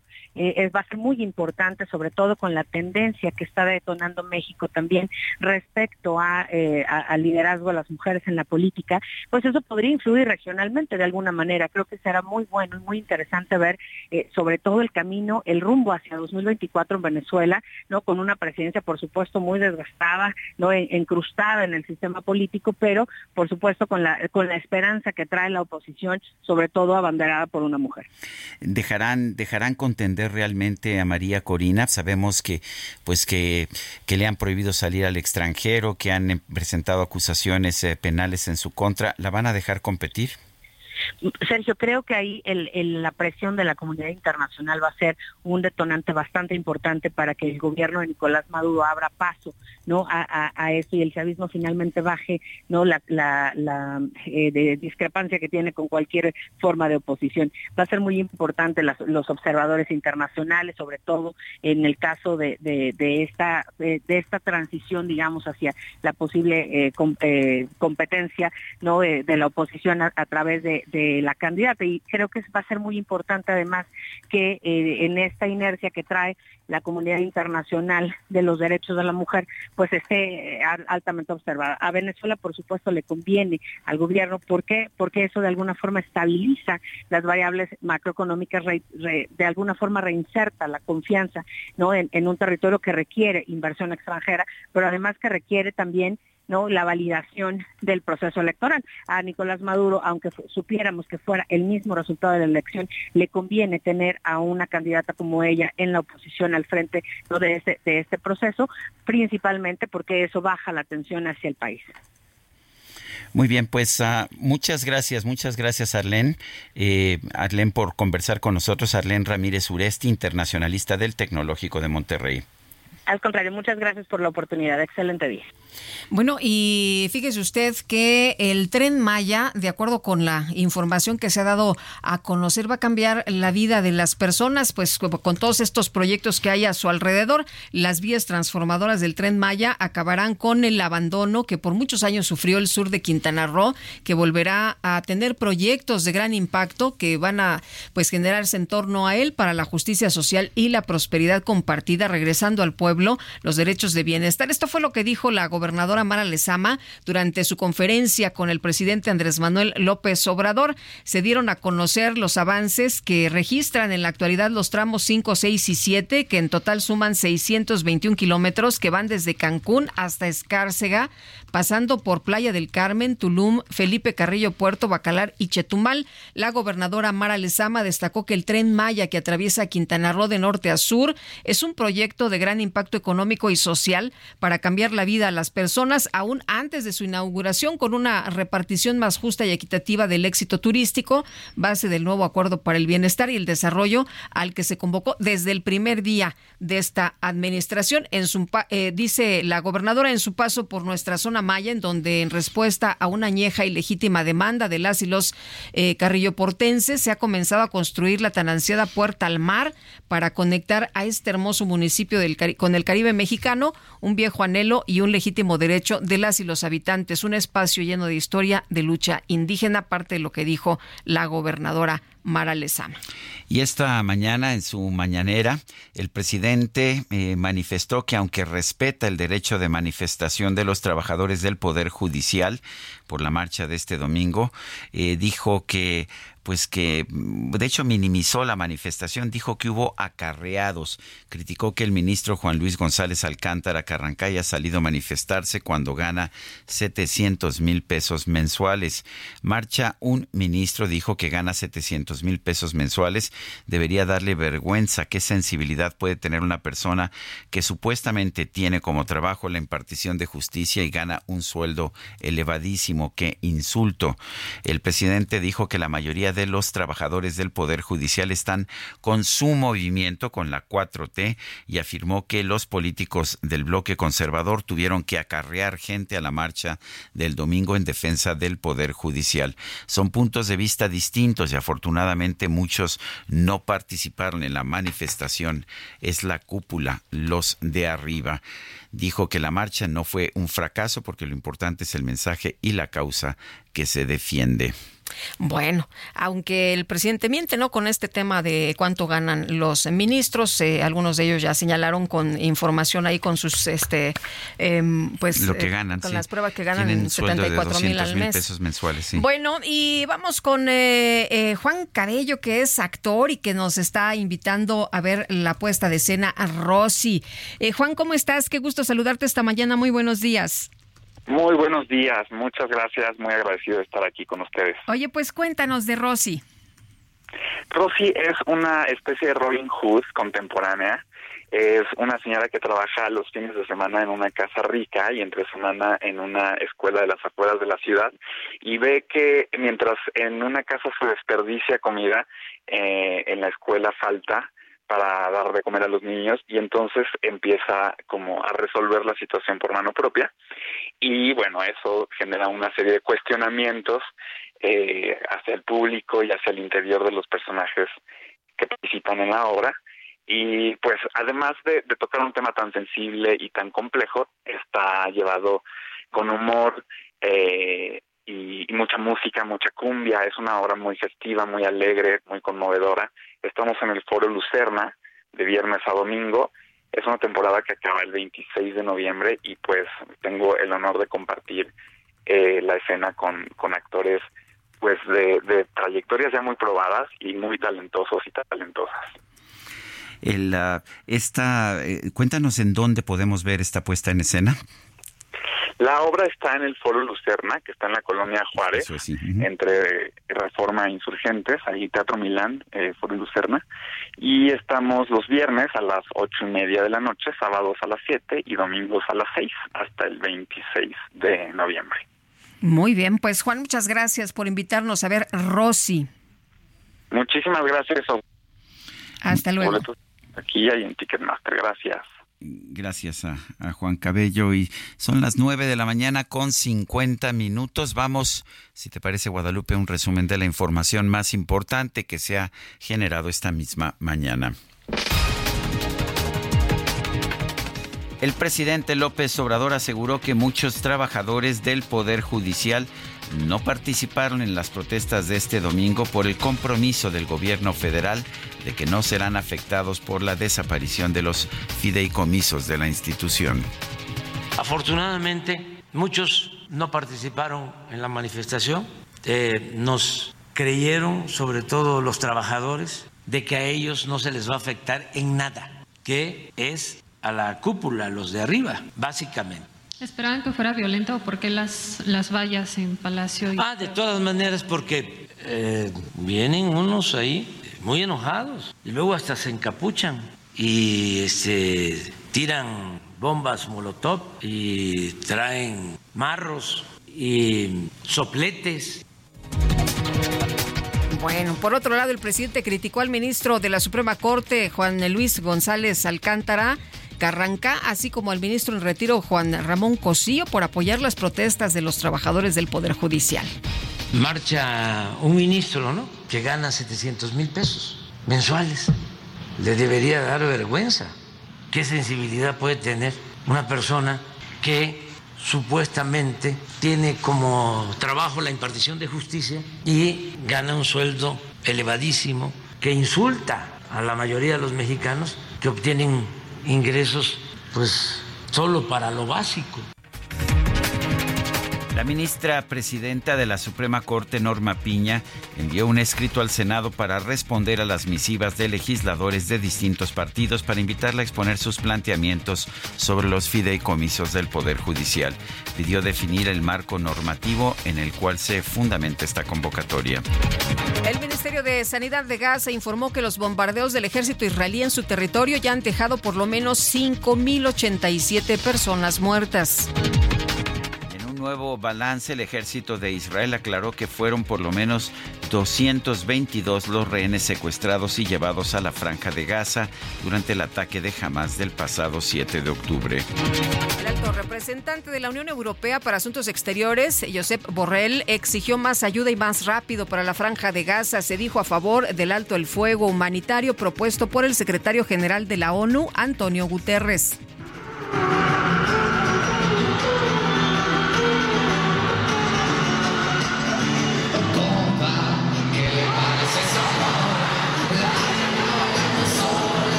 Pues la banda italiana de rock Maneskin sorprendió a sus seguidores mexicanos al tocar un corrido tumbao durante su concierto del viernes pasado en el Palacio de los Deportes.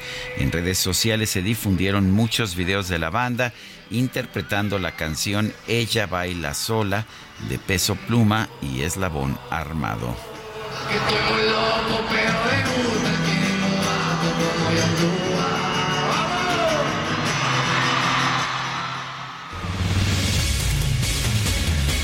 Suena bien, suena bien. Oye, el presidente López Obrador expresó su beneplácito por los resultados de las elecciones en Argentina, donde Sergio Massa sacó más votos que Javier Milei, aunque bueno, pues falta la segunda vuelta. Bueno, pues este, no que nosotros no nos metíamos en no. los Y además muy rápido, ¿no? Ya sabes que en otros eh, momentos pues he esperado un montón, como cuando Estados Unidos o en otras elecciones. cuando no le gustan los resultados. Bueno, se nos acabó el tiempo, Guadalupe. Pues vámonos entonces, que la pasen todos muy bien, disfruten este día, nos escuchamos mañana en punto de las 7 y mi querido Sergio, que sigas disfrutando de tu cumple. Claro que sí, hasta mañana. Gracias de todo corazón. Je me suis fait tout petit devant une poupée qui ferme les yeux quand on la couche. Je me suis fait tout petit devant une poupée qui fait maman quand on la touche.